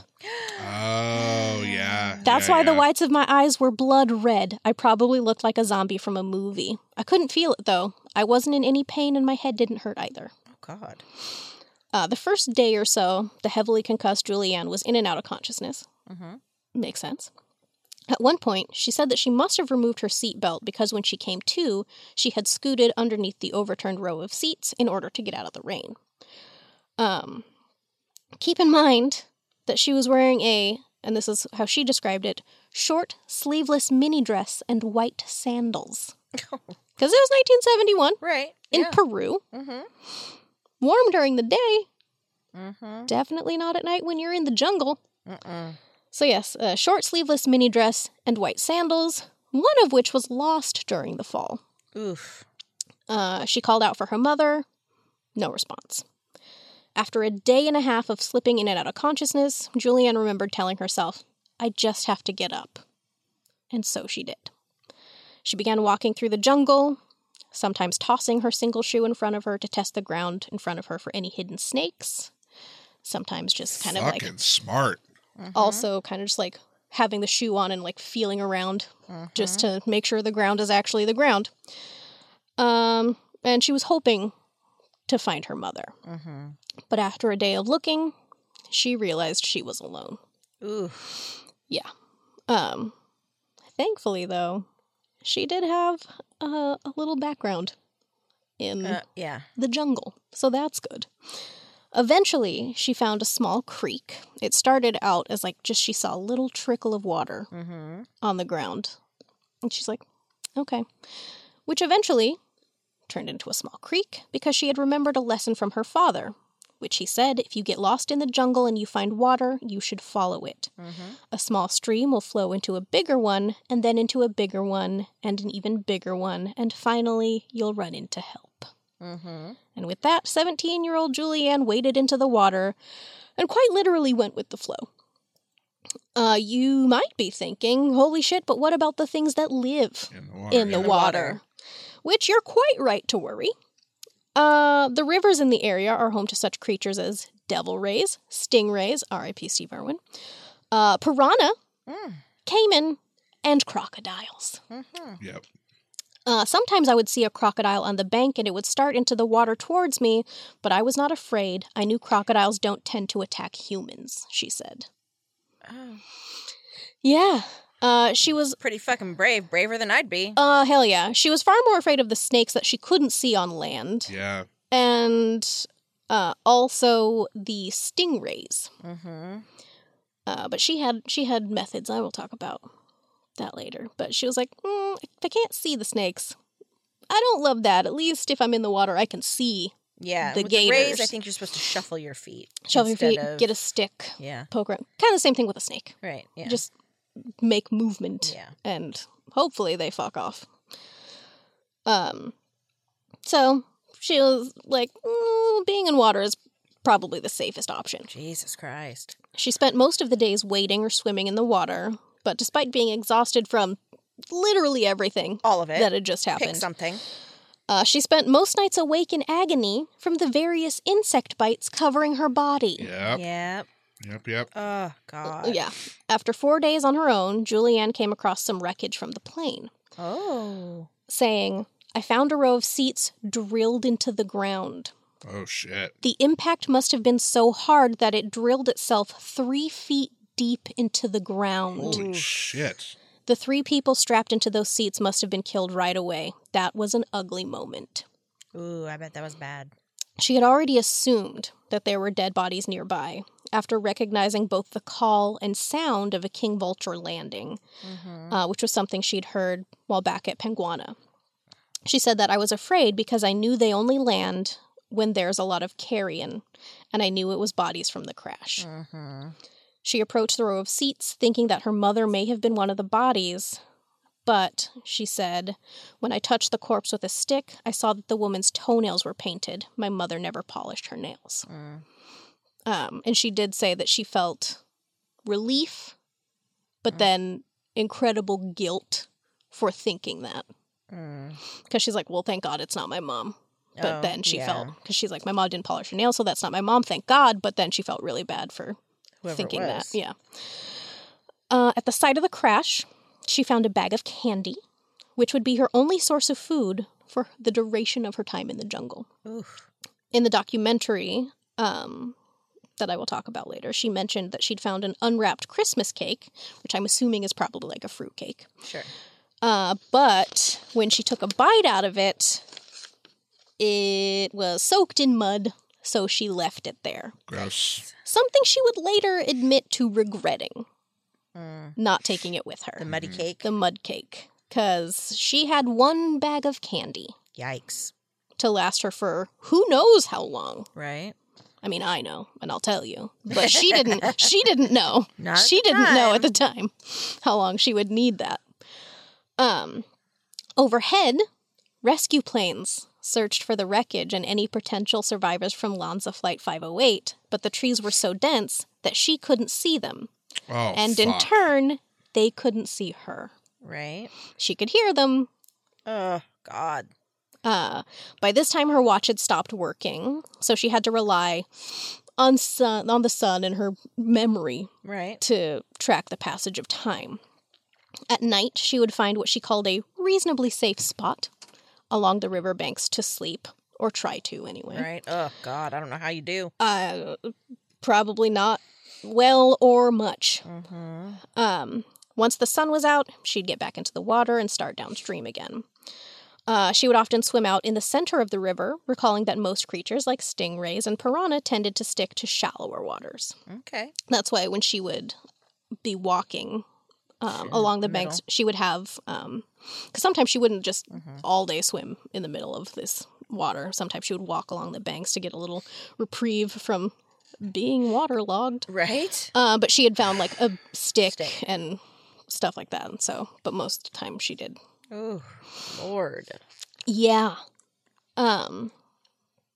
So again, she would stick to shallower, or those creatures stuck to shallower water. So most of the time, out in the middle of the water Right. swimming, still would see. That's when she would see uh, crocodiles Oh, come in the water. mm. But miraculously, they never bothered her. But again, she was like, they don't really attack humans, so that's good.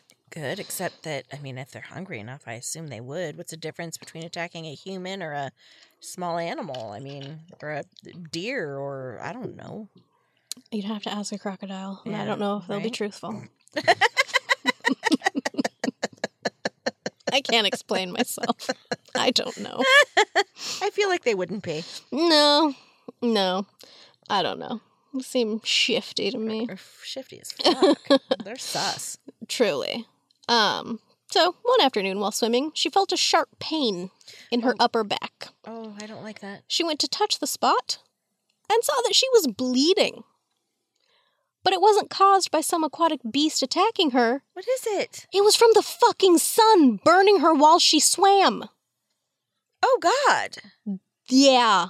She'd later find out that she'd sustained second degree burns from that. Holy oh, my fuck. God. Like, she got burnt enough to the point that it made her bleed oh, my while God. she was swimming. Yeah, it's not great. I mean, the one time I've had a very, very terrible sunburn, I was in Costa Rica. Mm-hmm. And so you're sitting with your back to the sun while you're in water, which is how I got sunburned. Just reflecting. Yeah. It's terrible. Thank God mine wasn't that bad, but that is the time that I told my host mother Yep, soy that and fuego because I forgot how to say sunburn and she laughed at me, which she was right to. Soy and fuego. Yeah, she was quite right to laugh at me. Mm-hmm. That's really funny. It is really funny. I was like, what is the fucking word for sunburn? I don't know, soy and fuego. And she just was like, here, this is some medicine. Like, Thank you. so, yeah, second degree burns from wow. constantly being Pummeled by the sun. pummeled by the sun. Um, so, you know, spending the days mostly in water and nights huddled in the freezing cold rainforest, all alone. She said that at first she was angry that no one was looking for her anymore, but that anger pretty quickly turned into fear. Mm-hmm. Because you see, she had heard the planes, and then they had stopped. And so she was angry because she was like, she didn't know what was going on. She's like, did they find everybody and just leave me out here? Right. Did they give up? What's going on? So she's pissed, and then she gets scared mm-hmm. because she has plenty of water to drink. But her candy was long gone, and she knew that she needed to eat something and soon. Very soon, yeah. Uh, but she would later say that she wasn't ever really that hungry because she had access to so much fresh water that she was constantly drinking, but she knew that she really needed to eat something because she was not doing so good. Right. Not doing so good. And if you're wondering why she didn't just naked and afraid it and start eating random fruits growing nearby, Well, she would write, uh, since it's the rainy season, there's barely any fruit to pick, and I've sucked on my last candy. I don't have a knife to use to hack palm hearts out of the stems of the palm trees, nor can I catch fish or cook roots. I don't dare eat anything else. Much of what grows in the jungle is poisonous, Yep. so I keep my hands off what I don't recognize. Oof. If she could have, she would have friends. Any hoops. Lack of food wasn't the only problem Juliane was facing. While trekking through the wilderness, she started thinking about how strange it was to see animals like brocket deer and monkeys, because in populated areas, you wouldn't, because they normally avoid humans. They also had no fear of her, which made her think that their lack of reaction was because they had no idea what humans were. Oh no. That made me think, but then I blocked those thoughts out of there possibly not being any help out there, she told Vice. She also noticed quite a few fallen trees in the water, which typically meant there weren't people traveling this part of the river. mhm. Juliane would only later discover that the area she was in was indeed uninhabited by man. God. And while she had figured that out on her own, she again quickly put it out of her mind because Jesus Christ, can you even fucking imagine the hopelessness? No. if you let yourself think about that for too long. Yeah, no.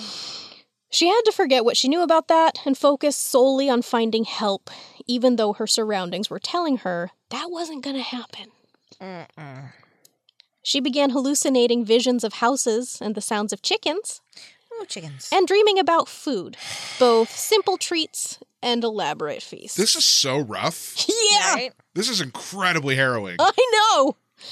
So yeah, it's just hallucinating about Jesus. food, all this. If it was a cartoon, she would be seeing a giant Dancing cake. roast chicken. Uh-huh. An alligator would swim into the water and turn into like a turkey leg. I don't know. Mhm. Crocodile, not alligator.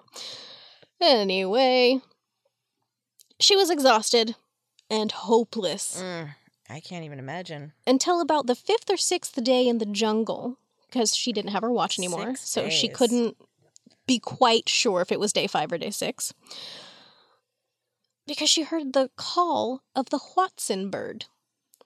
She knew their call from her time at Panguana, and thanks to her ornithologist, aka bird specialist mother, Maria, she knew that they nested exclusively near open stretches of water where people settle. She would write later on. Also, just have to read you the description of the hoatzin because it's amazing. Uh Large dumpy bird found around lake edges and slow moving streams. Head looks too small for its large brown body. Its orange mohawk, blue facial skin, and stubby bill make this bird extremely distinctive. Usually found in groups or pairs, moves clumsily around waterside vegetation, making loud huffing noises. What's it called again? hoatzin. It's H O A T Z I N. I love that it's a dumpy bird. It's a dumpy bird. Uh, it's great. Yeah. Uh, it looks like uh, it looks like the giant bird from Up. kinda. Let me see. Uh, these brightly colored chicken sized nerds are also known as stink birds. Oh, But since this is not a podcast about birds, no matter how hilarious or weird, I'm going to continue on. Yeah. But yeah, they are called stink birds. Look it up and find out why. It's real weird. Oh God. Um, so Juliane was stoked to hear the call of the hoatzin, and with her renewed outlook, she soldiered on. Unfortunately, she was disappointed when she came to the bank of a large river and found not one single sign of humanity. But she wasn't deterred for long. She'd heard the hoatzin, and that meant civilization had to be some damn where relatively close by. Uh, this riverbank was pretty densely overgrown, so she carefully made her way back into the water, something that she found increasingly difficult to force herself to do. By the tenth day oh God. of searching for literally any other living human person, Juliane is drifting in the water, weak, starving, and exhausted. In the BBC article, she wrote that by the 10th day, I couldn't stand properly, and I drifted along the edge of a larger river I had found. I felt so lonely, like I was in a parallel universe far away from any human being. Uh, she once again elaborated on that moment in the Vice interview, saying I was very weak. It was early afternoon on the 10th day. I couldn't go on, so I let myself sink into this riverbank and doze off. Oh. I thought to myself, I had to find a place to sleep now that the sunlight was slanted. My watch had stopped working, and I had to pay attention to the sun. I always looked for a place that was an even ground, a little bluff or slope, or possibly a thick tree, so nothing could come up to me from the back. But then I sat Smart up. girl. But then I sat up, and I saw this boat just sitting there. Oh my god. I thought I was hallucinating at first, that I I was chills. starting to lose my mind. I stared at the boat and moved toward it slowly. I couldn't move fast because I was so weak. Then I touched it. It was a real boat with an external motor, not like a tree with uh, paddles or something. I saw a little path close by leading into the forest. I took it and tried to crawl uphill. It was very hard because I was so weak. I could barely make it up there. It took me ages to climb this hill. Oof. That's right. Juliane found the first signs of human life after spending 10 harrowing fucking days alone in the wilderness. Jesus. Not just the wilderness, the jungle that wants to kill you. Literally. Uh, she followed this small path, and by the way, when I say path, it's A small dirt trail. no, it's like Oh. a big old Like a 70 degree angle. in yeah, like Woof. there's a path, but uh, she she wasn't easy to get up. Um, and you know, especially after ten days Right. of, Of no food. Just literally water. sucking candies for a few of those days, Yeah. and all of the water. God, I bet she fucking hates candy now. Um, so it took her hours to get up that hill. Oh boy. Um, but she followed the path and found a little hut with a palm leaf roof. Uh, she'd hoped to encounter someone, anyone, but no one came that day. She decided to rest under the shelter of the hut and wait for someone to return. And in the meantime, she decided it was time to administer a little jungle first aid to the very infected wound on her arm. Oh Yeah. god. If you're squeamish about bugs Oh no. in any way, shape, or form, oh no. I'm gonna need you to skip ahead about a minute. Can I skip ahead? Nope. If you want to step out, I'll stay in here and, and take it. I'm into it. Now, in the hut, Juliane had found a barrel of fuel, gasoline, presumably for the boat she'd discovered down the hill. Why am I bringing this up and telling folks to skip ahead if they don't like bugs? Well, according to Juliane, I had a cut on my arm, and after a few days, I could feel there was something in it. I took, Ah, I took a look, and a fly had laid her eggs in the hole. It was full of maggots. I was afraid I would lose my arm. Her dog had suffered from a similar injury back home, possibly from the same type of fly, and she remembered how her father had treated it. So, she took the small tube she'd found, sucked some fuel out of the canister, and poured it onto the wound. We're still talking about it. Skip still, ahead more. Still talking about it. Um, Ugh.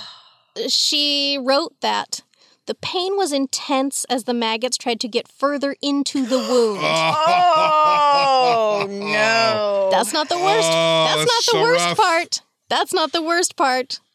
The worst part is when she said, I pulled out about 30 maggots and was, oh no! was very proud of myself. No! Yeah. Yeah. Oh, After the abject horror and agonizing pain of the maggot removal, she decided to take the tarp from the hut and go back near the river where the ground was softer and more suitable for sleeping. Welcome back, skippers. I think I just Good I think I God. disassociated. It's fair. It's I just shut my eyes and put my head into my microphone. It's fair. Uh, so the next morning, she woke up and headed back to the hut to get out of the rain, which had driven out quite a few frogs. Don't get too excited, though. She was too slow to catch any of them. In addition to that, wouldn't have been a great idea to touch, let alone eat, any of the amphibians. Absolutely since not. They were highly toxic, poisonous dart frogs. Yeah, yeah, yeah, She, yeah. she was like, I wanted to eat something so bad, but Not those. too slow to catch them, and um, they were poisonous. I would have frogs. tripped balls and then died. Yeah. And could you imagine after everything you'd been through Dying from a fucking dying frog. from trying to eat a poisonous dart frog? Nah. No, thank you. So she, but again, she was like, mm, never mind. I'll, Right. I can wait, I think. Right. Once the rain had stopped, she decided that she'd stay near the hut overnight again, hoping for someone to come back to the hut. Maybe for some, please, for some godforsaken reason, literally anyone, please come back and find me. Shortly after making the decision to stick around for another night, she heard voices. Only this time, they weren't hallucinations. They were very real and belonged to a trio of Peruvian loggers, which Juliane described as like hearing the voices of angels. After 11 days alone in the jungle, Juliane was finally rescued. oh my god. I know. Good God. 11 days. Uh, the men were initially shocked at the sight of this strange girl and would later tell her that they thought she was a water spirit known as a Yamanja, uh, who she described as, uh, quote unquote, a figure from local legend who is a hybrid of a water dolphin and a blonde, white skinned woman. I'm assuming she meant river dolphin mm-hmm. because, Yeah. water dolphin. But, you know. Yes. Fresh water. Also, it could have been a translation issue because she does speak German. Yeah. Um, thankfully, Juliane was also fluent in Spanish, and I was bet if she lives there. exactly, and she was able to tell the men that she had survived the LANSA Flight 508 crash, which they had heard about on their radio. They tended to her wounds as best they could in the hut with a little more gasoline Unfortunately. unfortunately. Uh, they gave her some food, and the next morning they all got into the boat and went to the nearest town where a pilot eventually uh, volunteered to fly her to Pucallpa. Mhm. Uh, this town was at least, it was, I can't remember, some articles say it was like seven hours, some say it was more like 10 to 11 hours by boat to get her there. Ooh. Yeah, but they got there. They found a missionary who was also a pilot, and she was like, I can fly you to Pucallpa to the hospital, which I'm sure she was not stoked about getting back in an airplane. I bet not. Hmm. Uh, but the flight was only 15 minutes. Oh, okay. Okay. Once there, she was immediately taken to a local hospital where she was reunited with her father. Aww. Yes, I because assume Mama didn't make it. I will get there. But she, I didn't write the quote down directly because I'm like, that might, might make me cry.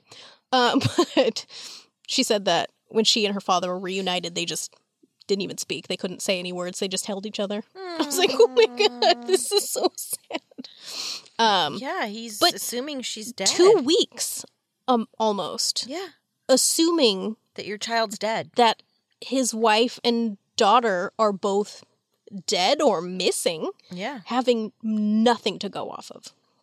Nothing. So I can imagine Mhm. like the sheer Yeah. Just Yeah. whew, Wow. that's got to be wild. Right? Oh, and again, here, skip ahead, bug creeps. Skip ahead How ahead long? just about 30 seconds. Okay, I'm watching. Because when she got to the hospital, I'm so sorry to do this to you. She had an additional 50 maggots extracted from her arm. Ah! 50. Ah! F- 50. Ah! Jesus Christ. That's almost a total of a hundred. One is too many. And the wound wasn't even that big. I think she said it was What? like the size of a euro. But I am don't they- don't they- shocked she didn't lose her hand. Don't they Her also whole take arm. out the infection though? Keep going, keep going, 'Cause I'm keep pretty sure skipping. that they've Skip used- 30 more. They used. uh Don't you remember in the movie Gladiator when they would put the maggots in the wound? And he's Well, like, it was "No, no, no, also it'll-" gladiator times, so I don't know if it actually worked. Okay, you Also, I'm not going to trust a Ridley Scott movie That is Fair. fair. medical attention For factual. for factual medical For- advice. yeah, mm, I don't know about that. I mean, it could be something that they did to. Well, it's like doing cocaine because you got ghosts in your blood. I mean, it may Yes. may have worked. maggot therapy. I don't want it. Maggot should not be regarded as a cure for all types of wounds, but by removing dead tissue and any associated bacteria, in most instances, instances they will improve the condition of a wound and allow the process of healing to begin. I don't want it. I, uh, I'm still gonna say no thanks, I'm, I'm also going to say no thanks. and I'm also I'm going to say no thanks. And I'm gonna say maybe it probably didn't make anything much better. Mm, Maybe kept some infection away, but That's It's just too fucking many. It's certainly not ideal. not remotely. No thanks. That's too many. I'm sorry if you did not skip far ahead enough and caught. Apologies, chunk of that, but at but- least you didn't get the worst. of Oh my it. god, the other bits were so much worse. When I tell you, thanks. I mean, the first time I heard this story, I'm just my head just Yeah. stop itching. Exactly. I was like, no, no, no, no, no, no, no, no, no, no, no, no. I don't like it. But so that happened, Mm-hmm. and it's safe now. Um, while she was in the hospital, she developed a fever of 104 degrees, I Yeah, that. checks out. and then her leg started to swell Uh-huh. Oh. because of the torn ACL that she had been walking, Walking and on. swimming Yeah. on for 11 days. And she also had a partially fractured shin. I'm not sure if they're the same leg. And then let's not forget the broken collarbone. And the broken collarbone. So her body was like, what the fuck? Coming out of shock, Dude. yeah. Yeah. So in the hospital, recovering. After recovering, Juliane went back to the site of the crash with authorities in order to help them find the rest of the passengers. wow. Yeah. This lady's a fucking badass. 17, 17 years, old. Holy shit! She's 17. I wasn't here for that part of it. No, she God is only seven. damn. She had just graduated high school the night before the crash happened. Wow. Happy grad night. Yeah. Right? Good Her- God. Her mom was in Lima, where her school was at the time, and she wanted to go home like the 18th or 19th. But Juliane, the girl, wanted to wait because she wanted to attend her graduation and the following, basically, what was the same as a prom. And so the I cannot even imagine the the, only- from it too. the only flight that had seats available was this flight. And I think you missed it when I said the airline LANSA was less than a decade old Uh huh. and they had a shitty reputation already because they'd had two fatal crashes Oh, already God. in less than 10 years, killing 150 people. And so Juliane's father was like, please find any other airline. And they couldn't. So, and they really wanted to be with him on Christmas. So, God, that's so fucking sad. yeah, it gets worse. Good. Let's press. I mean. I mean, not, nothing else terrible happens Okay. to her. It's the airline itself. Right, right, right. She's now safe. yeah. She's now safe. and she will stay safe, I promise. Okay. I won't throw anything else out at you. But no, so she goes back into the jungle with the authorities to find the rest of the passengers. Unfortunately, Maria Koepcke's body, along with 90 others, was found and identified on January 12th, 1972. Wow. Not all of them were identified Right. most of them, but not all of them. Um, out of the 92 people on board Flight 508, 91 died. Juliane Koepcke was the only survivor. Wow. Wow. Wow. Um, when they identified my mother, then it was real that I was the only survivor and that I had lost her. Hmm. Um, years later, she would learn that at least 14 other passengers had initially survived the crash, but died days later due to their injuries while waiting for rescue that never came. Oh. Her mother was found to be one of those survivors. Oh. it's so sad. Oh God, her mom survived. hmm Yeah. How many? Um, 91, you said? uh, no, in that instance, they believe at least 14 other passengers had survived, But but, they died, died. due to their injuries. Um, and they think her mom had survived for a few days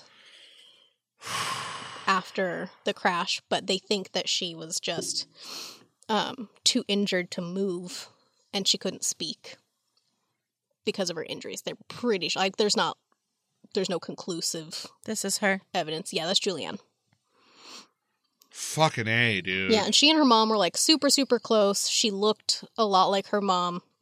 So it was a big, big blow.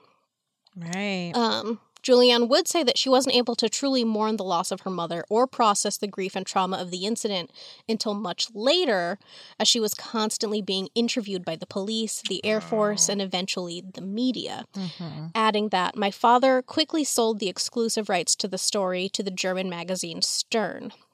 They came out right away, and I had to give interviews to them. That was a massive distraction. Yeah, I bet. Uh, she became known as the Miracle Girl and became a bit of a celebrity, which was something she wasn't used to or a fan of, saying, I couldn't take the sudden fame very well. I was famous overnight. Everybody knew about me. I received letters from all over the world, which was very touching. And some of those letters that she received were simply addressed to Juliane slash Peru. But somehow they all found their way to her. That's funny. Yeah, just Juliane Peru, like in a cartoon. Got Juliane it. She got Peru. him. She got them all. Right? As for LANSA, things did not turn out so great. Oh, you don't say. Weird, I know. At the time of the crash, they only had the one plane. The one plane, Oh. Yeah. Meaning they were unable to conduct business after the incident. But it wouldn't have made a difference if they'd had a whole fleet of planes, because their operating license was revoked by the Peruvian government 11 days after the crash. Weird. Which is exactly how long Juliane was missing for 11 days. Oh, how. f- Oh, wow. I think it's a coincidence. Oh, yeah. But, but still. So, yeah, the Peruvian government's like, mm, absolutely not. No more. You are done. You're done. Bye bye. We are done with you. Yeah. Uh, authorities would later say that the crash was caused by, this is their official uh, saying, intentional flight into hazardous weather conditions, Mm. citing evidence that the pilots knew about the potentially dangerous conditions but didn't cancel the flight due to pressures to make their scheduled flights for the holidays. Mm. Because they were under a lot of pressure yeah. to get those flights got. And uh, they shouldn't have Right. No. They shouldn't knew. they knew that they should cancel and they were like we really gotta we really gotta Right. and having the one plane makes me think that's probably why it was seven hours late Yeah. Yeah. Because it's To just the going Lima back airport. and forth to wherever. Yeah. Yeah. um through some investigating it was discovered that the mechanics employed by LANSA hadn't actually worked on planes before and had only worked on motorcycles Before that. Oh, Jesus Christ. uh-huh in addition to that, LANSA's flight permit had been suspended previously in 1970 because of one of the other crashes. Uh, the, so they're like, oh yeah, we've had our permit taken away before. But they had somehow they got a 90 day extension to keep operating, and then a year a year later, after their license was reinstated, was when this accident happened. God bless it. That's just criminal negligence. Truly, um, and like I said, that wasn't all. Oh, good, It was later discovered that LANSA's only plane, aka the one that disintegrated midair, Mhm. had been, and this is a quote, assembled entirely from spare parts of other planes. What the fuck? Juliane also shared that we only found out later that turboprop Electra machines weren't designed for this kind of heavy turbulence. The wings are too stiff. The bolt that hit the plane probably caused it to break up in midair because it definitely didn't explode. So Wow. those planes not meant to fly in that kind of weather to begin with. Right. Also, random note, but the plane that Amelia Earhart went missing in was a similar Mm. plane. It's like the same. I think it's like a Lockheed something or other turboprop, and hers was a Lockheed Mhm. something. I Got think a different model, but the same. Right. Yeah. Which I was like, interesting, interesting, Hmm. but not interesting enough to fully write it down, Fair just to remember it. Fair enough. kind of. Uh oh, and the pilots of Flight 508. Let me guess. They weren't pilots. Well, Were they chimps? they They were chimps, weren't they? that I feel would have been more forgivable. Uh, but no, turns out not licensed for commercial flights. Yeah. Figured. Figured. Yeah. Figured. Yep. Uh huh. Yeah. Uh, that's great. Uh, there's Spiders controlled by cats. spiders controlled by cats. Controlled by cats. Absolutely not. That's what they are. That's who, that's who the Pure. pilots are. That is just a t- d- no. Or cats controlled by spiders. Whatever you. either way. I mean, physically, it makes more sense in my head that a spider would be controlling a cat. it's it's ratatouille. exactly. Um, Ratatouille. either way, only used for evil. Or planktoning, whatever, how depending on how old you are. yes. Yeah. Yeah. Uh, no good can come from Either. either Yeah. situation you've posed. Pure evil. Uh huh. I hope spiders and cats never hear this episode. lest, Maybe one day in the future, after we're all dead and gone. lest Randall give them any ideas. um. So yeah, just not not licensed. The planes were frankenplaned together Uh-huh. from other planes. All terrible. Just a real shitstorm Just- of a shitstorm. yeah. yeah. Yeah. real bad. Um, and there's there's another interesting little tidbit about this fateful flight, but I'm gonna get there in just a minute. Um, and after less than a decade of operation, LANSA was officially out of business, Good. rightfully. Yeah. During their short existence, the airline had a total of three crashes that killed 241 people. Good God. Yeah. Yes. Ugh. Uh, the search for Flight 508 of Juliane Koepcke was at the time the biggest search and rescue operation in Peru. Wow. Um, yeah, Mm-mm. three crashes, and I think one of them, one of them was in 1970, and then in 71, Ugh. and then I think the one before that was in 66, I believe. So a few months after the crash, Juliane returned to Lima and planned on attending school there for the next two years. And after that, she would take her entrance exams for her parents' alma mater, the University of Kiel in Germany. Unfortunately, the media hounding became pretty intense, and Hans Wilhelm, her dad, decided that it would be best for her to live with her aunt and grandmother in Germany ASAP. Uh huh. She was pretty pissed about the whole thing, saying, I was very angry. Panguana and my school were the only things left for me. It took about two years to accept it, but fortunately, I had a very nice school in Kiel in northern Germany and very nice friends. But with my father, it was very difficult. Mm-hmm. They, recon- they reconciled the rift between them when Hans Wilhelm returned to Germany a couple years later. Uh, Juliane studied biology at Kiel and graduated in 1980. From there, she studied for her doctorate at Ludwig Maximilian University. For her thesis, she chose to conduct research on bats. At the suggestion of her father, due to the area's quote unquote abundance of bats, she returned to Panguana and spent the next 18 months researching and identifying 52 bat species for her thesis, Hmm. which she eventually published in 1987. In 1989, she married Erich Diller, an entomologist specializing in parasitic wasps. Just a couple of nerds. Wow. Just a fucking couple of nerds, and I love it. She's like, I really love bats, and he, awesome, I love wasps. Cool. Let's get married. is how that happened in my head. That's really funny. Parasitic wasps. Parasitic even. wasps specifically. Specific, specifically. Um, so you know, that's adorable and I love it. Yeah. Uh, let's see, where did we go? Oh, wasps. Uh, after her father's death in 2000, she took over as the director of Panguana, which, as of 2011, uh, was dedicated as a private conservation area, Mm-hmm. uh, spanning roughly four square miles. Okay. Um, Juliane Diller is now the librarian of the Bavarian State Collection of Zoology in Munich. Love that. And in 2011, she released her autobiography, When I Fell from the Sky, which won the Corine Literature Prize. Uh, in 1974, Juliane's story, or at least a very fictionalized version of it, was turned into a movie by Italian filmmaker Giuseppe Maria Scotese. In the low budget flick, Juliane is played by British actress Susan Penhaligon. I don't know who she is. She's very beautiful. Sure. Um, of course, her story has also appeared on several TV programs and has been covered on various podcasts. But there's one more thing. Back to that interesting tidbit I just mentioned a couple minutes ago. In 1998, filmmaker Werner Herzog tracked Juliane down and asked if she would take part in the documentary he was creating about Fight, Flight 508.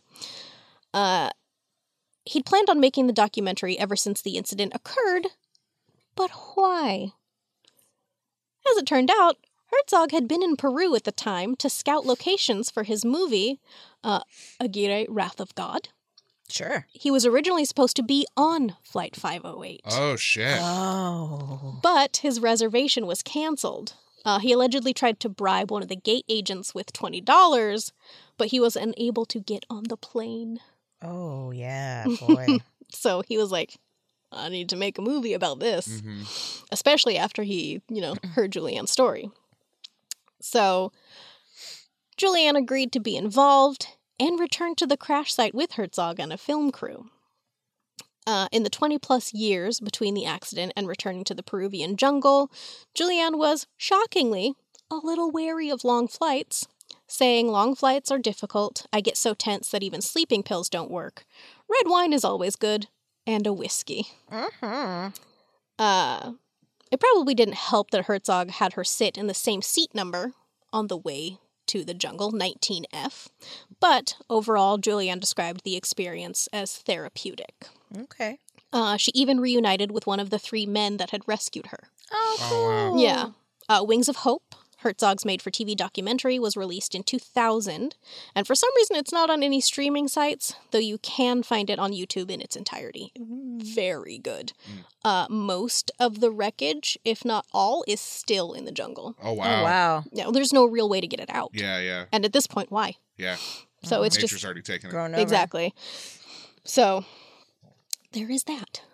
After the incident, Juliane received zero counseling and was plagued by nightmares and extreme survivor's guilt, sharing nowadays one would get that sort of help right away, but in the early 70s things were different, and that wasn't even on people's minds.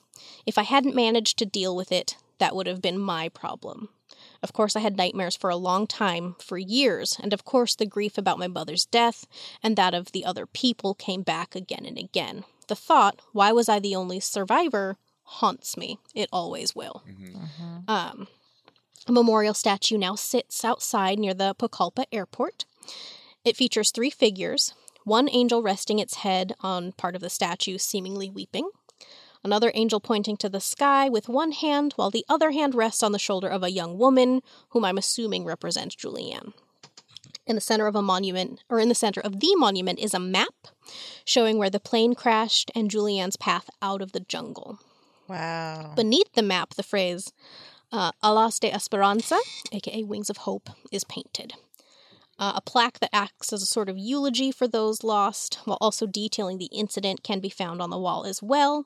And the monument itself acts as a mausoleum for over 60 people who perished in the crash. wow. Uh, they're interred in the back of the monument. oh wow. Yeah. And you can see that um, in the documentary near the beginning. Um, she's standing outside with Werner Herzog reading the um, the plaque and talking about the statue and the people that are buried there. Wow. Mm-hmm. Uh, Juliane has dedicated herself to preserving the rainforest that nearly took her life and travels from her home in Germany to Panguana with her husband a couple of times a year.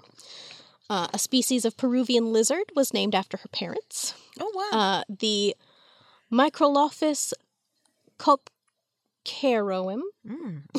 and five species of birds were named after ornithologist Maria Koepcke.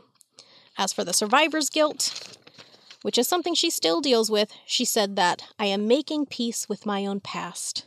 And that is the insanely harrowing survival story of Juliane Koepcke, the girl who fell from the sky.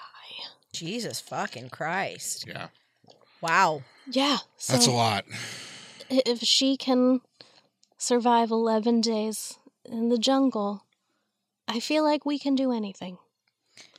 Yeah. I feel like we can do anything. Yeah. Fuck. Shit. God damn. Right? Sources were rd.com, it's a Reader's Digest. Dot com, mm-hmm. Catherine McDonald, BBC.com, Juliane Koepcke Diller, Mhm. CNN.com, Frederik Pleitgen, Vice.com, Tom Littlewood, ebird.org. Mm-hmm. It's a website about birds. Mhm.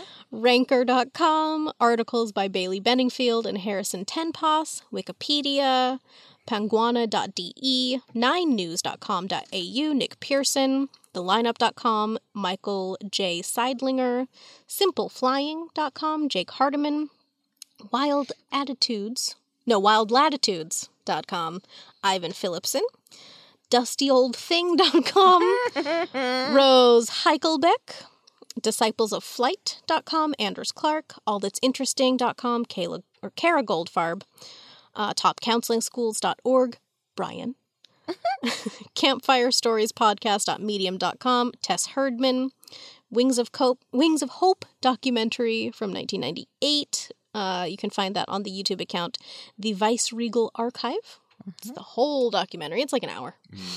And then my favorite murder, episode 22, That's How Water Works, as told by Karen Kilgariff.